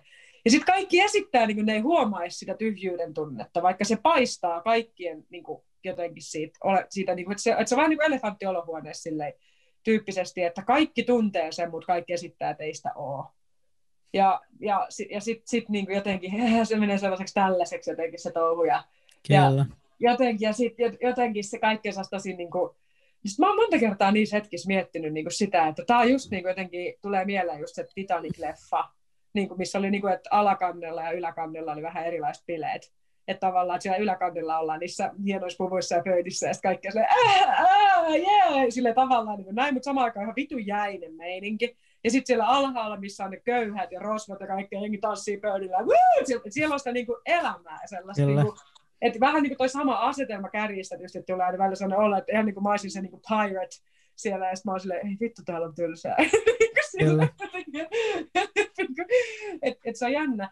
Ja se on jännä miettiä sitä, että mikä siinä niin kuin laskelmoimisessa tavallaan, mä näen, että siihen liittyy joku sellainen maailmankuva, tai semmoinen käsitys maailmasta, jotenkin, että jos mä oon aito, niin, niin mua ei hyväksytä, ja sitten samaan aikaan, kun kukaan ei ole aito, niin, niin se on tosi outo. Se on tosi jotenkin sellainen tavallaan, että jos miettii, että sen vastakohta on se, että saatat riskin. Että saatat riskin sen, että okei, että jos mä oon aito ja sen takia mua ei hyväksytä, niin get the fuck out of here. Tavallaan, että mä, niin, se on vähän niin kuin sellainen asenne, että okei, että jos toi tyyppi lähtee mun elämästä siksi, että mä oon aito, niin ehkä sen ei kannata olla siinä. Ehkä mun ei niin kuin kannata mutta ehkä se pointti on just se, että kun kaikki hyötyy toisistaan, että ne ihmissuhteet perustuu jollakin tasolla semmoiselle mahdolliselle ehkä hyödylle tai jollekin tämmöiselle, niin sitten sun on vähän niin kuin pakko pelata mukaan. Tai en mä tiedä, kyllä. joku tämmöinen, niin tää on vaan tämmöistä. Joo, kyllä mä lähden tuossa pointtiikin. Mä haluan nimiä mainita, että on mulla niinku lähipiirissä ihmisiä, jotka on, on ollut tommosia feikkisuhteita paljon ja sitten on alkanut olla aitoja ja sitten on lähtenyt tiettyjä ihmisiä pois siitä ystäväpiiristä ja tullut uusia tilalle ja sanonut näin jälkikäteen, että se on ollut ihan superhyvä ratkaisu, että se on niin paljon parempi, että on tullut ne uudet ihmiset, joiden kanssa voi olla silleen aidompi, kuin sitten, että mitä on ollut siinä vanhassa ystäväpiirissä, missä on saanut jatkuvasti pelätä ja sitten on niin kuin joutunut jatkuvasti miettimään, että uskallanko mä nyt sanoa tätä asiaa tuolle toiselle, että ehkä se pahastuu ja ehkä se niin kuin, vaikka niin kuin jättää mut tai jotain mm. muuta tämmöistä. Niin, että siinä on koko ajan semmoinen tietynlainen vaaran tunne. Semmoinen vähän, että jos mä nyt niin kuin päästän itseni tästä pinnistyksestä olla ja mä laskelmoida, niin jotain pahaa tapahtuu. Siis silleen yksinkertaistettuna. Näin mä oon ymmärtänyt toi, ja vaikka mulla on itsellä ollut pitkälti semmoiset ihmissuhteet, mitkä on kestänyt tosi pitkään ja missä on niin voinut olla rehellinen, niin on mulla niin joissakin ihmissuhteissa ollut myös semmoista, että on niin ollut semmoista laskelmointia ja sitten on niin kuin on jossain vaiheessa niin kuin tavallaan tietoisesti päästänyt siitä irti ja kyllä ne ihmissuhteet on niin kuin edelleen kestänyt, että olen mä niin kuin jossain määrin osannut tehdä elämässä ehkä oikeita ratkaisuja sen suhteen, että kenen ihmisten kanssa mä niin kuin vietän aikaa. Mutta mm. sitten se sama tilanne ei ole niin kuin kaikilla, että, että on myös semmoisia tyyppejä, jotka niin kuin ehkä pelaa semmoista teatteria liian pitkään ja sitten kun on tavallaan avoin ja sanoo suoraan mitä ajattelee, niin sitten joitakin ihmisiä vaan niin kuin lähtee siitä ja se tuntuu aluksi pahalta. Sitten niin, mutta sitten lopulta Lopulta se on kuitenkin ollut, ollut hyvä juttu, niin kuin yleensä kaikki ratkaisut, mitä tai monet ratkaisut, mitä tekee elämässä, että jotkut, Win, win. jotkut, jotkut huonot ratkaisut vaan johtaa parempiin ratkaisuihin, mutta toi on ilmeisesti mm. semmoinen, että toi niinku ratkaisu ei ole semmoinen tavallaan väliratkaisu, vaan se on semmoinen päämäärä, että siitä ei tarvitse tavallaan sitten enää jatkaa mihinkä parempaan ratkaisuun, vaan se on, se on tota ollut semmoinen pysyvä sitten ainakin näille mun lähipiirissä oleville ihmisille. Mm. Joo, mä oon jotenkin yrittänyt omaksua sellaista ajattelua, mitä joskus Henry Wistpaakka muistaakseni sanoi jossakin. jossakin Soinnunmaa, vai Soinnunmaa nykyisin? Ei Soinnunmaa siis, Henry Soinnunmaa. Sanoi, että jotain, että mitä totuuden tuli voi, tai jotain, mitä totuus voi minussa pilata, niin pilatkoon, menee pilalle kuitenkin. Niin vähän niin ideana se, että jos mä näytän mun totuuden, ja sitten se pilaa mun jonkun ihmissuhteen, niin antaa mennä pilalle, koska se asia saattaisi selvitä vaikka viiden tai kymmenen vuoden päästä kuitenkin jossain kohtaa. Niin, niin toihan on hyvä. Niin, että no. miksi mä, niinku, miksi mä niinku panttaisin sitä, jos se on totta? Kyllä. Niin miksi, miksi mä niinku, tiedätkö, kuvittelisin, että, tai niinku, että miksi mä tekohengittäisin jotain, mikä on menossa anyway pilalle? Kyllä niinku, joo, jep. Siihen voisi rakentaa jotain parempaa kanssa, miksi niinku, jep, toi on hyvä. Ihan turhaa mm. niinku, energiankäyttöä. Jep. En mä keksi mitään parempaa kuin toi, mitä mitä Henri oli sanonut, mutta se on, mm. se on hyvä ja sillä voi mennä. Jep. Ja sitten mä oon yrittänyt soveltaa tuota nyt vähän niin kuin kaikkeen niin kuin mun elämässä. Esimerkiksi, esimerkiksi siihen, että et, kun mä oon miettinyt vaikka jotain tällaisia niin kuin ulostuloja, että, että kuinka mä voin olla, kun mä oon kirjoittanut, just opiskellut silloin aikoinaan toimittajaksi, mä kirjoitin kolumneja nuorena parin eri lehteen, ja sitten muutenkin on tehnyt aina semmoisia, että mä oon tosiaan aika suora, suora ja sanonut asioita, mitkä ei ole ehkä ollut niin, niin kuin, miten mä sanoisin, helposti pureksuttavia kaikille. Niin, niin, niin tota, että ne ei ole ollut niitä kopypasteja aina, ne mun jutut. niin sitten sit se on aiheuttanut vähän sellaista, että et, et, äh, et mun isäkin on joskus kysynyt, että mitä jos, mitä jos tämä vaikuttaa vaikka sun työnsaantiin tai mitä jos tämä vaikuttaa niin kuin johonkin tällaiseen.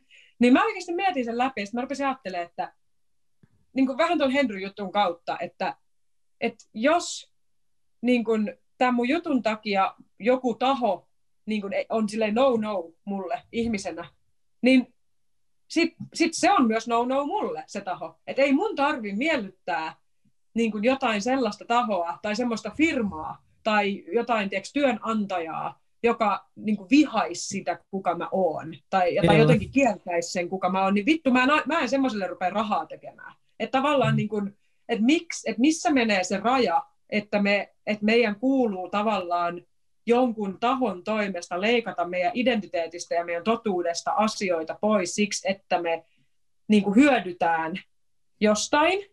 Ja sitten se on taas vienyt siihen pisteeseen, mistä tulee taas tämmöisiä isompia henkisiä kysymyksiä, filosofisia kysymyksiä, että voinko mä saada sen kaiken saman hyödyn niin kuin olemalla niin kuin mun totuudessa, että tavallaan voiko mä luottaa maailmassa maailman tavallaan runsauteen ja yltäkylläisyyteen siinä mielessä, että mä en niin kuin elän niukkuuden periaatteen mukaisesti, eli se, että mun on pakko leikata mun identiteetti pois, ettei tämä yksi tai kaksi tai kolme työpaikkaa, joita mun kuuluu tässä miellyttää, jätä mua ulkopuolelle. Vai luotanko mä siihen, että olemalla oma itteni joku aivan toinen taho fiilaa mua ihan helvetisti ja palkkaa mut sinne, niin kuin silleen, että et, et, nämä ei ole vaan ne vaihtoehdot. Kyllä, vaan kyllä. Että et mä voin päästä mun totuudella ihan samoihin juttuihin, niin kuin sille, että mä en rajoita itteeni, niin kuin sait varmaankin. Kyllä sai, joo. Et, et luotanko mä siihen? Niin Nykyisin, jep. Se on kyllä upea tapa ajatella. Se on aika iso kysymys. Se on tosi iso kysymys. Että luotanko mä elämään, luotanko mä mun koko, koko sosiaaliseen verkostoon, luotanko mä mun perheeseen, luotanko mä mun ystäviin, luotanko mä universumiin kokonaisuudessaan maailmaan sellaisena kuin se on, niin että mä voin olla aito ja silti saada olla mukana. Kyllä. Tai no, silti saada hyväksyntä jotenkin. Jep, ja noikaan ei ole tommosia niin on-off-juttuja, että kyllä toikin, aina kun tulee joku uusi tämmöinen isompi asia, niin kyllähän noita saa niin uudestaan funtsia, että onko tämä nyt semmoinen juttu, että mä uskallan antaa tämän niin kuin itsestäni vielä esiin. Jep. Et se on kans, se on kans mielenkiintoista, niissä, niissä pitää vaan sitä aina miettiä joku hyvä päätös, että millä niin kuin... panokset ei ole nyt kuitenkaan enää mitkään niin radikaalit, että, mm. että sulta leikattaisiin pää irti, niin se on, ainakin helpottava tekijä tehdä niitä päätöksiä, jotka on sun niin kuin identiteetin mukaisia. Jep. Joo, ei ole enää sellainen niin kuin noita vainojuttu eikä mikään muukaan semmoinen. Että, ja sit sitä, sitä suuremmalla syyllä mä näen, että nyt olisi niin kuin tärkeämpää kuin koskaan aikaisemmin niin kuin olla aito ja olla Jep. ihminen. Just sen takia, että me rikotaan niitä tabuja ja me rikotaan niitä juttuja ja oikeasti niin kuin tullaan niistä eri, kaikista erilaisista kaapeista ulos. Kyllä. Ja koska se pointti ei ole se, että ne asiat lisääntyisi välttis, vaan se, että todellisuus paljastuu. Eli se, että ne asiat, mitä me ollaan peitelty aikaisemmin, vaan me vaan näytetään ne.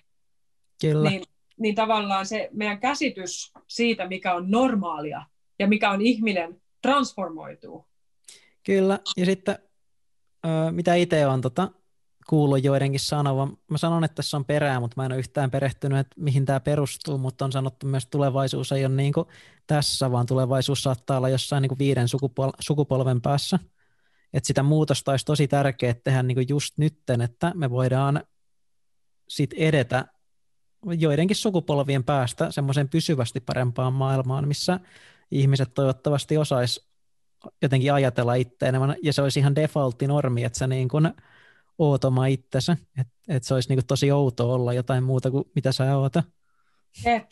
Koska se perustuu turvattomuuteen, että sä et saa olla oma itsesi. Ja se on sitä mm. meidän historiaa. Eli sitä, että tiiäksä, telotetaan siellä kadulla tai homoja laitetaan vankilaan tai tapetaan tai kidutetaan tai, tai saamelaisia hirtetään sen takia, että ne joikaa. Tai tiedätkö, sille, että se on se historia, että jos sä oot ollut aito ja se kuka sä oot, niin sut on tyyliin tapettu tai sua on jollain väkivallalla loukattu ja edelleen monissa maissa, niin sitten se, että me kuljetaan kehityksessä toivottavasti koko ajan kohti sitä, että se väkivallan muoto saadaan tislattua ulos hiljalleen niin, että nyt se on enää jonkun vihapuheen tasolla ja joidenkin yksittäisten hyökkäysten tasolla.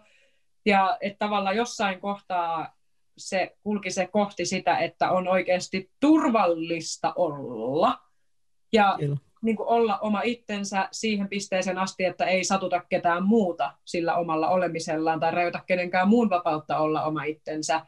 Ettei, niin kuin, että mä en tarkoita sitä, että että jos vaikka joku pedofilia niin kuin, tiedätkö, sille, että et sä satutat toista ihmistä, niin ei siihen voi vedota sitä, että sen pitää saada olla semmoinen kuin se on, vaan se, että okei, okay, hän on sellainen kuin hän on, sitä ei voi kies, kies, niin kuin kieltää, mutta tämä ihminen tarvii ehkä apua tässä kohtaa, että tai narkkari tarvii apua, tai joku ihminen tarvii apua, eikä sille, että se tarvii rankasta tai hakata tai syyllistää tai jotain muuta tai haukku, mitä vaan, No narkkaritermikin on itse asiassa aika huono ja mua vähän hävettää, että mä käytän sitä. että silleen päihdeongelmainen ihminen tai sairas ihminen, mitä nyt vaan.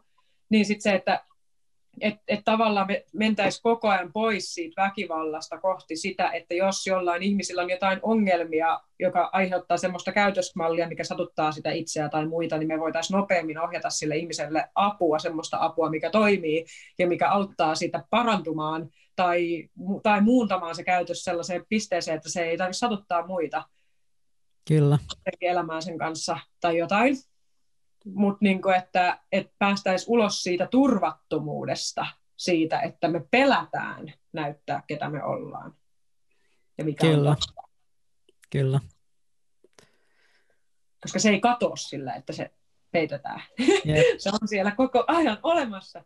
No on, no on ihan superdiippejä aiheet, jos miettii vaikka pedofiliaa, niin milloinkohan olisi semmoisessa maailmassa, että joku uskaltaisi avoimesti sanoa, että hei, että mä tykkään tätä lapsista ja mä kiihotun mm. niistä ja mitä tälle asialle niin kuin voisi tehdä. Ja kun sitä on tosi paljon, siis kun mm. on tullut jotain näitä niin kuin, esimerkiksi poliisille niin kuin, tota, ilmitulleita ö, lapsipornoa tällaisia kiinniottoja ja sitä kautta jotain näitä, niin kuin, että on havaittu, että sitä on niin kuin, aivan todella, todella paljon Suomessakin ja Joo. tämmöistä. Että se ei ole mikään niin kuin, oikeasti niin marginaali ilmiö, mitä me ehkä niin kuin, kuvitellaan. Näin ja... mäkin olen ymmärtänyt, varsinkin nyt kun netissä on alkanut jotkut Facebookin no Facebookin chatista pääsääntöisesti, niin niillä on tosi hyvät lapsipornofilterit. Mä kuuntelin semmoisen podcastin, että sieltä niin kuin ihan jäätävä määrä tulee niitä tota, tapauksia. Silleen, niin kuin, mitä ei voisi edes kuvitella. Kyllä, kyllä. Ja sitten jotenkin se, että me kielletään se asia, me ei pu- tai oli se mikä tahansa tuommoinen niin epämiellyttävä totuus, niin mikä liittyy ihmisyyteen, niin kuin, että ihmisillä on jotain tällaisia taipumuksia tai muita, niin jos me kielletään se ja ollaan sille absolutely haram, to, totali, niin kuin sille, että tulla, tullaan se, vähän niin kuin teäkö, sieltä ylhäältä päin niin kuin vaan tuomitsemaan ja sitten painetaan se niin kuin maan alle tyyppisesti, niin se ei oikeasti niin kuin johda muuta kuin siihen, että sitten se asia pyörii tuolla ja saattaa itse asiassa vaan niin kuin pahentua ja tulehtua ja sitten sillä se on niin kuin kenenkään tai minkään hallinnassa. Ja kun kyse on lopulta kuitenkin usein traumapohjaisista niin kuin vääristymistä tai sairauksista tai millä nimellä se haluaa kutsua, mutta asioista, mitkä voi saada hoitoa, asioita, mihinkä se hoito voi auttaa oikeasti, että ihmiset, en mä tiedä saako mitään pedofiilia niin kokonaan käännettyä tai parannettua, miksei, jos se on tullut jostain tiedätkö, traumapohjaisesta vääristymästä, niin kuin ne usein on, että vaikka ihmiset, jotka ö, on hyväksikäytön koht, uhreja, niin niille saattaa itselle niin kuin tulla traumaoireena se, että ne jatkaa sitä samaa.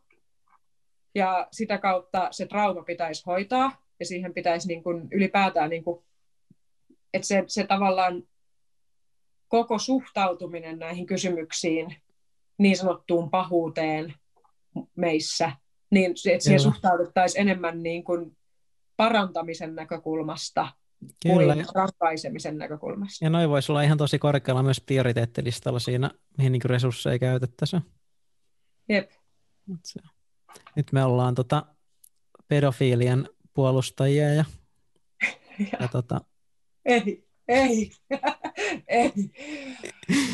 ja, ei olla, se, ei olla se, se, se, teko, se niin. teko on väärin, mutta siihen tota, pitäisi löytää syvempiä ratkaisuja. Niin, tai että kun se ei auta, että se vaan niinku huudetaan vaan tuolla, vaan niinku, että totta kai, niinku, mm. totta kai oikeudenmukaisuus ei poissulje sitä, etteikö ihminen mm. saisi teoistaan rangaistusta ja joutuisi siitä vastuuseen totta helvetissä.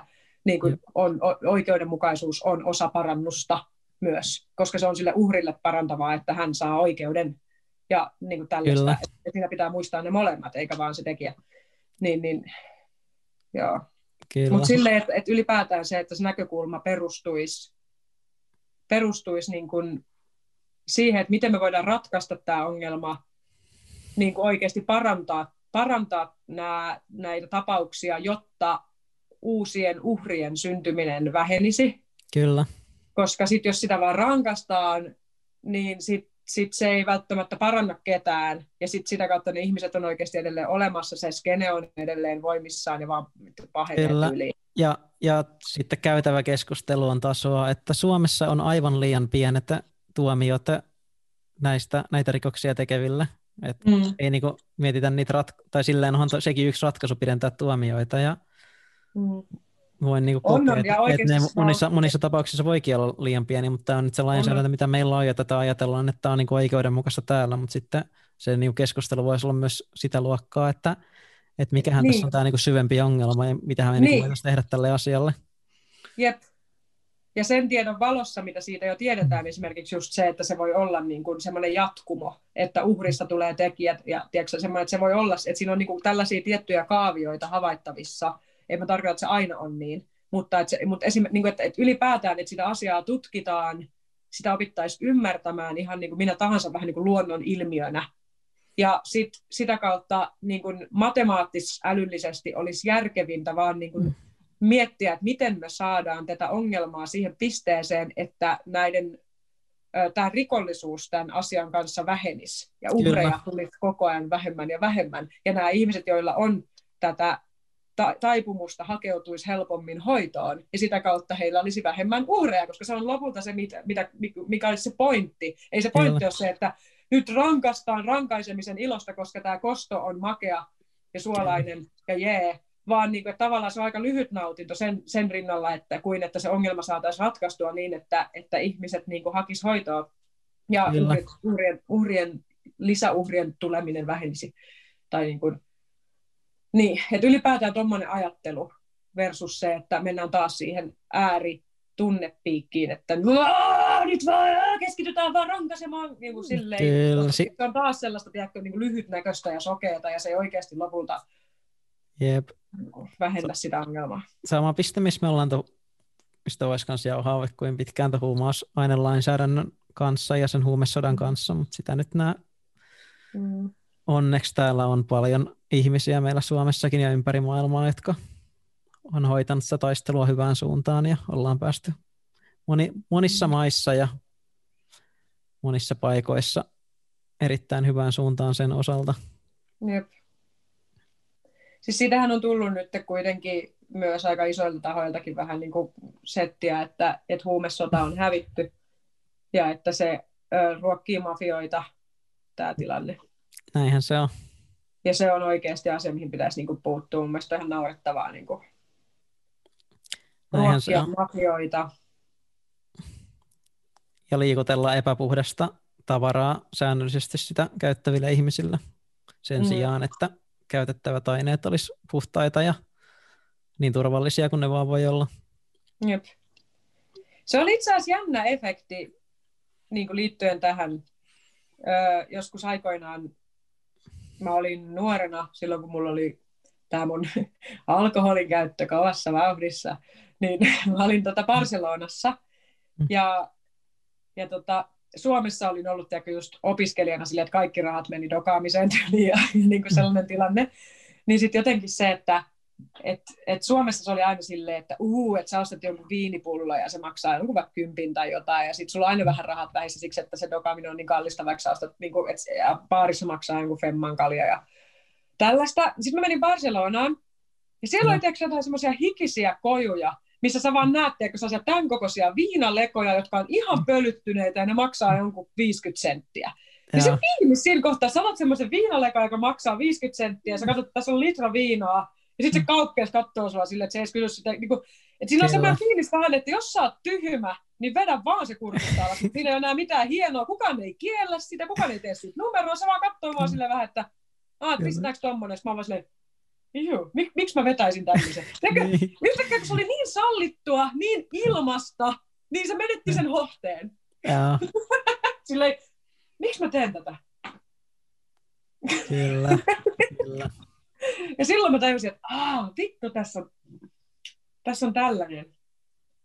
Kyllä, ja onhan, onhan osa tota päihdekäyttäytymistäkin ihan huumausaineissa, niin mun joku korjaa, joka on mua paremmin perillä näistä asioista, mutta on niin kuin hohtoa myös siinä, että se on kiellettyä. Siihen kes- kehittyy semmoisia ryhmittymiä, mutta sitten kun siitä tehdään laillista, niin sitten myös se ongelmakäyttäytyminen vähenee. Ja... Se ei ole näin kuuli. Joo, että mun mielestä ihan kaikki data, joku voi taas korjata, mutta ihan kaikki data, mitä on tähän mennessä käytetty näistä, näistä maista, missä huumausaineet on laillistettu, niin se data näyttää siltä, että se on ollut hyvä ratkaisu sille maalle ihan niin kuin kansanterveydellisistä syistä. No joo, varmaan. Ja siis niinhän ainakin Portugalilla, missä des, des, dekriminalisaatio.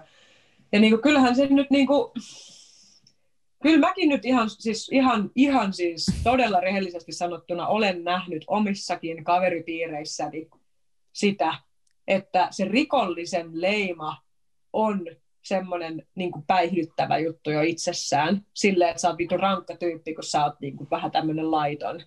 Kyllä mäkin ajattelin joskus, että se on coolia. Mm, joo, joo. Sama kuin alaikäiset tykkää pottaa röökiä, että se on, tai sillä, että siinä on semmoinen, tää, tää kiellettyä, niin mä oon kova jätkä tai.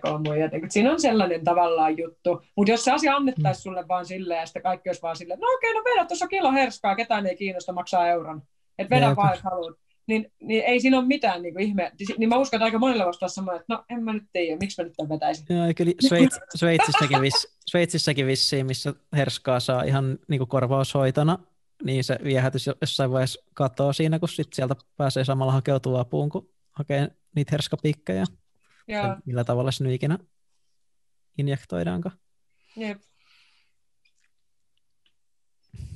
Joo, kyllä mulla on itsellä ollut niin kuin henkilökohtaisesti tosi paljon niin kuin sellaista vähän mietityttävää tuossa just taas jälleen kerran tämä, että miten asioita, niin kuin, miten, miten asioita ratkaistaan. Niin kuin, vaikka esimerkiksi miten Suomessa korvaushoidossa, mulla oli, kun mä olin siellä yhdessä vaatekaupassa, tupakkakaupassa töissä, silloin niistä tuli semmoisia asiakkaita, jotka niin just avautui jostain korvaushoidossa, että ne on korvaushoidossa, ja niillä on sitä, mitä, mitä se on se metadoni vai mitä ne niin kuin, saa siellä. Okay. Ja sitten joku, tai joku, joku tällainen Joo. aine, mikä vetää ne niin kuin käytännössä ihan sementtiin. Niin mä muistan edelleenkin sellaisen asiakkaan, joka vaan niin kuin sen tiskillä vaan niin kuin katsomaan silmiä oli vaan silleen, että mä en tiedä kumpi oli niin kuin oikeasti lopulta pahempi. Että se mun niin kuin huumeiden vetäminen vai tämä korvaushoito. Ja siitä vaan näkee, että se on niin kuin aivan, aivan sementissä ja aivan sellaisessa niin kuin tilassa, että se ei ole niin kuin enää niin kuin jotenkin ihminen. Mä meinaan, että se huumeiden veto tekisi yhtään enempää ihmistä. Mutta sitten jos esimerkiksi, kun on kuitenkin itsekin perehtynyt jonkun verran näihin lääkekasvihoitoihin ja samanistisiin hoitomuotoihin ja muihin tällaisiin, esimerkiksi joku iboka, ja joku tällaiset, millä on niin kuin oikeasti pystytty, kambo, monet tämmöiset niin jutut, joilla on niin kuin hoidettu päihdeongelmaisia ja jotkut psykedeelit. Ja tuollaista, niin jotenkin niin kuin tuli vaan siinä hetkessä ne olo, että onko toisen valtion tapa niin kuin hoitaa, että ihmiset vedetään vaan ihan sementtiin, niin mitä toi niin kuin lopulta ratkaisee? Niin kuin sen sijaan, että niin totta kai se nyt ei ole niin yksinkertainen se asia, että jos se hermosto on semmoisessa tilassa, että jos sitä ei vedetä sementtiin, niin se ihminen on jossain aivan mutkalla siellä ja siitä ei voi, niin kuin, että, että se on, ne on vaikeita kysymyksiä, mutta kyllä samaan aikaan mulla on jonkinnäköinen luottamus joihinkin näihin kasvi, kasvijuttuihin ja mitenkä on niin kuin, päihde, niin kuin just addiktioita hoidettu niin kuin noissa lääkekasvikulttuureissakin. Kyllä. Ja sinne, ja sinne tulee esimerkiksi vaikka intiaanithan aikoinaan ja edelleenkin ja siinä, mitä määrin sitä niin kuin on, on niin kuin säilynyt semmoisena niin alkuperäisenä, niin päästään esimerkiksi meskaliiniseremonioihin länsimaisia, ja usein ne tulee hoitaa alkoholismia sinne. Joo. Et niin kuin, mm. Mä mietin myös tuossa, että kuinkahan paljon tuommoinen tulee olemaan myös resurssikysymys, että hyväksytään tämmöisiä vaihtoehtoisia hoitoja, mitkä sitten oikeasti vaatii sanoisin, että tosi ammattitaitoisia henkilöitä ihan yksilötasolla hoitaa niitä ongelmia, että varmasti se hoidon laatu on parempi, mutta kuinka paljon meillä on sitten semmoisia tyyppejä, jotka pystyy yeah. hoitaa tätä isoa massaa, eikä sitten varmasti hakeutuisi näihin hoitoihin. Kyllä. Se on toinen, toinen juttu, mikä Joo, toivottavasti pystytään ratkaisemaan. Mm. Mm. Jep. Se ei ole kyllä simppeli kysymys ottaa huomioon noin niin kuin massat kautta ne määrät Kyllä. ja hoitotar- hoitotarpeen, miten paljon sitä jengiä on. Hmm.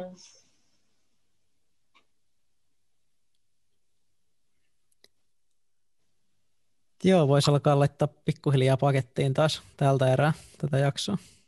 Kyllä. Siellä edelleen aurinkonlasku näyttää Ja... Täällä on ihan pysähtynyt meininki. Joo, se on oikeasti pysähtynyt se aurinko siinä. Kyllä. Kuvaa hyvin tätä nykyaikaa. Yep. All right. Tämmönen, tämmönen setti tältä erää. Auttoiko uupumukseen vai pahentiko? Kyllä tämä auttoi ihan kympiljalle. Tässä on ta- nyt taas tämmöinen yksi podcast-jakson tekeminen tikattu tälleen yli semmoinen pikkustressi kuitenkin aina, kun sen verran uusi juttu ja laittaa itteensä likoon, niin, niin tota, se on hyvä juttu sitten. Tosi rento kyllä, että ottanut, aina ottaa vähemmän stressiä tästä tota, podcastin tekemisestä. Jep. Sellaista sosiaalista itsemurhaa, niin kuin korona, pedofilia, kaikki. No joo, se on koko kyllä. värisuora niin kuin tässä. joo, tässä on kyllä nyt tikattu näitä bokseja Oikein hyvää mittaa. Kaivaa verta nenästä silleen sosiaalisesti. Ihan oikeasti mitään. kaivan, että sit, tai kaivetaankin tässä, että sitten tota, Tosi rentoa. Saada, saadaan niitä kommentteja ja päästään sivistää itseämme kohti suurempaa ymmärrystä. Tota, Jep. Jep. Kommenttien taso on varmasti sen mukaista. Jep olemmehan tunnetusti täydellisiä ihmisiä ja poliittisesti erittäin korrekteja ja sellaista. Miten itsellä, mikä on tämmöinen tota, stressin taso tällä hetkellä? Mikä on fiilis? Itse asiassa mulla on tosi elinvoimainen olo. Mä käsittelen aina näissä, näissä keskusteluissa paljon jotenkin just sitä semmoista, että, että, että kuinka voi olla julkisesti samalla tavalla kuin juttelisi niin kuin privaatisti käytännössä. Niin kuin, että sen tavallaan semmoinen ero tai se, se niin kuin ilmiö, että tavallaan, että samaan aikaan niin kuin puhuu sille, että sen kuulee monet muut, ja sitten samaan aikaan mä haluan viedä sen siihen, että mä voisin puhua kaikille niin kuin mä puhuisin yhdelle ihmiselle. Että se autenttisuuden taso olisi siinä mielessä todellinen. Ja mä haluaisin sellaista mediaa ja sellaisia ulostuloja ihmisiltä enemmänkin, että me päästäisiin ulos siitä nukketalosta, missä me esitetään, että me ollaan niin täydellisiä ja me ollaan niin harkittuja ja laskelmoituja ja muuta paskaa, mikä, niin kuin, että, että tavallaan mä koen, että se, olisi, se on niin semmoista sosiaalista lääkettä, että me uskalletaan niin koko ajan olla enemmän autenttisia. Ja se antaa mulle sellaisen samaan aikaan vähän jännittää, mutta sitten samaan aikaan siitä tulee sellainen niin kuin oikeasti jotain semmoista uudenlaista elinvoimaa, sellaista jotain, niin kuin, että okei, että kävi miten kävi, että vaikka mut joukko lynkattaisi jossain kohtaa mun puheiden perusteella, niin mä pystyisin tavallaan ottaa senkin vaan vastaan silleen, että levittää kädet ja että okei, että I suck, että joo, en mä niinku väitä, että mä oon täydellinen ihminen, tai että mä, että mä, että mä tietäisin kaiken, tai mä osaisin sanoa kaiken oikein, tai näin, mutta niinku jotenkin hyväksyy niinku senkin, että, että ei pelkää sitä konfliktia enää niin paljon ja sitä kautta jäädytä itteensä johonkin sellaiseen yleisesti hyväksyttyyn muottiin ja sitä kautta taas tee karhunpalvelusta sille koko sosiaaliselle kentälle. Mulla oli ihan sama siinä, tai siis äh, mä aloitan, aloitan alusta, mä sanon vaan tota, semmoinen ajatuksen juoksu, että mulla oli tuossa just siinä kun viime jakso tehtiin, niin oli sen jälkeen ihan hirveät stressit itsestä siitä, että et miten uskaltaa olla itsensä ja, ja jotenkin pelkäs tosi paljon sitä jaksoa ja sitä omaa olemista ja ylipäätänsä. Siinä oli tosi isot prosessit niin kuin menossa silloin, mutta sitten nyt tuntuu, että okei, tämä jakso on niin kuin nyt tehty ja tätä ei tarvi enää stressaa, että mä oon niin kuin ollut oma itteni ja mä oon nyt kuunnellut noita aikaisempia jaksoja, mitä tässä on ollut ja mä uskallan niin kuin luottaa siihen, että se mitä täältä niin kuin tulee se tavara, niin se on ihan silleen, että mä voin olla ihan fine sen sen, sen mitä täältä suusta pääsee. Et se, on, se on nyt, että tulkaa ja linkatkaa. Et, et, tota, niin, mä seison kaiken takana, mitä tässä on niin nyt tullut sanottua. Mä näen sellaisen kuvan, missä on semmoinen mestausaukio, ja sitten vaan levittää kädet ja kaatuu vaan Okei, okay, Tunkekaa niitä keihäitä selkään, mä nousen sieltä ja jatka. Ja sitten tota, kyllä, mä, kyllä mä sieltä tuun. Ah. Jep, semmoinen turva, turvallisuus turvallisuuden tunne uudenlainen. Hmm. Jep, se on upea. Mulla on ollut muutenkin tässä elämässä silleen kantavana voimana just niin, niin noiden podcastien jälkeen semmoinen niin kuin enemmän semmoinen luottamus omaan itteensä ja turvallisuus nimenomaan kantavana voimana. Jep. Nice. Näihin Kiitos. kuviin. Kiitos. Kiitos, että saan jakaa autenttisuutta ja ja tätä, tätä vereslihaista treenaamista ja uh, olemista Joo, tässä. kiitos, kiitos todella paljon myös. Tämä on upeaa.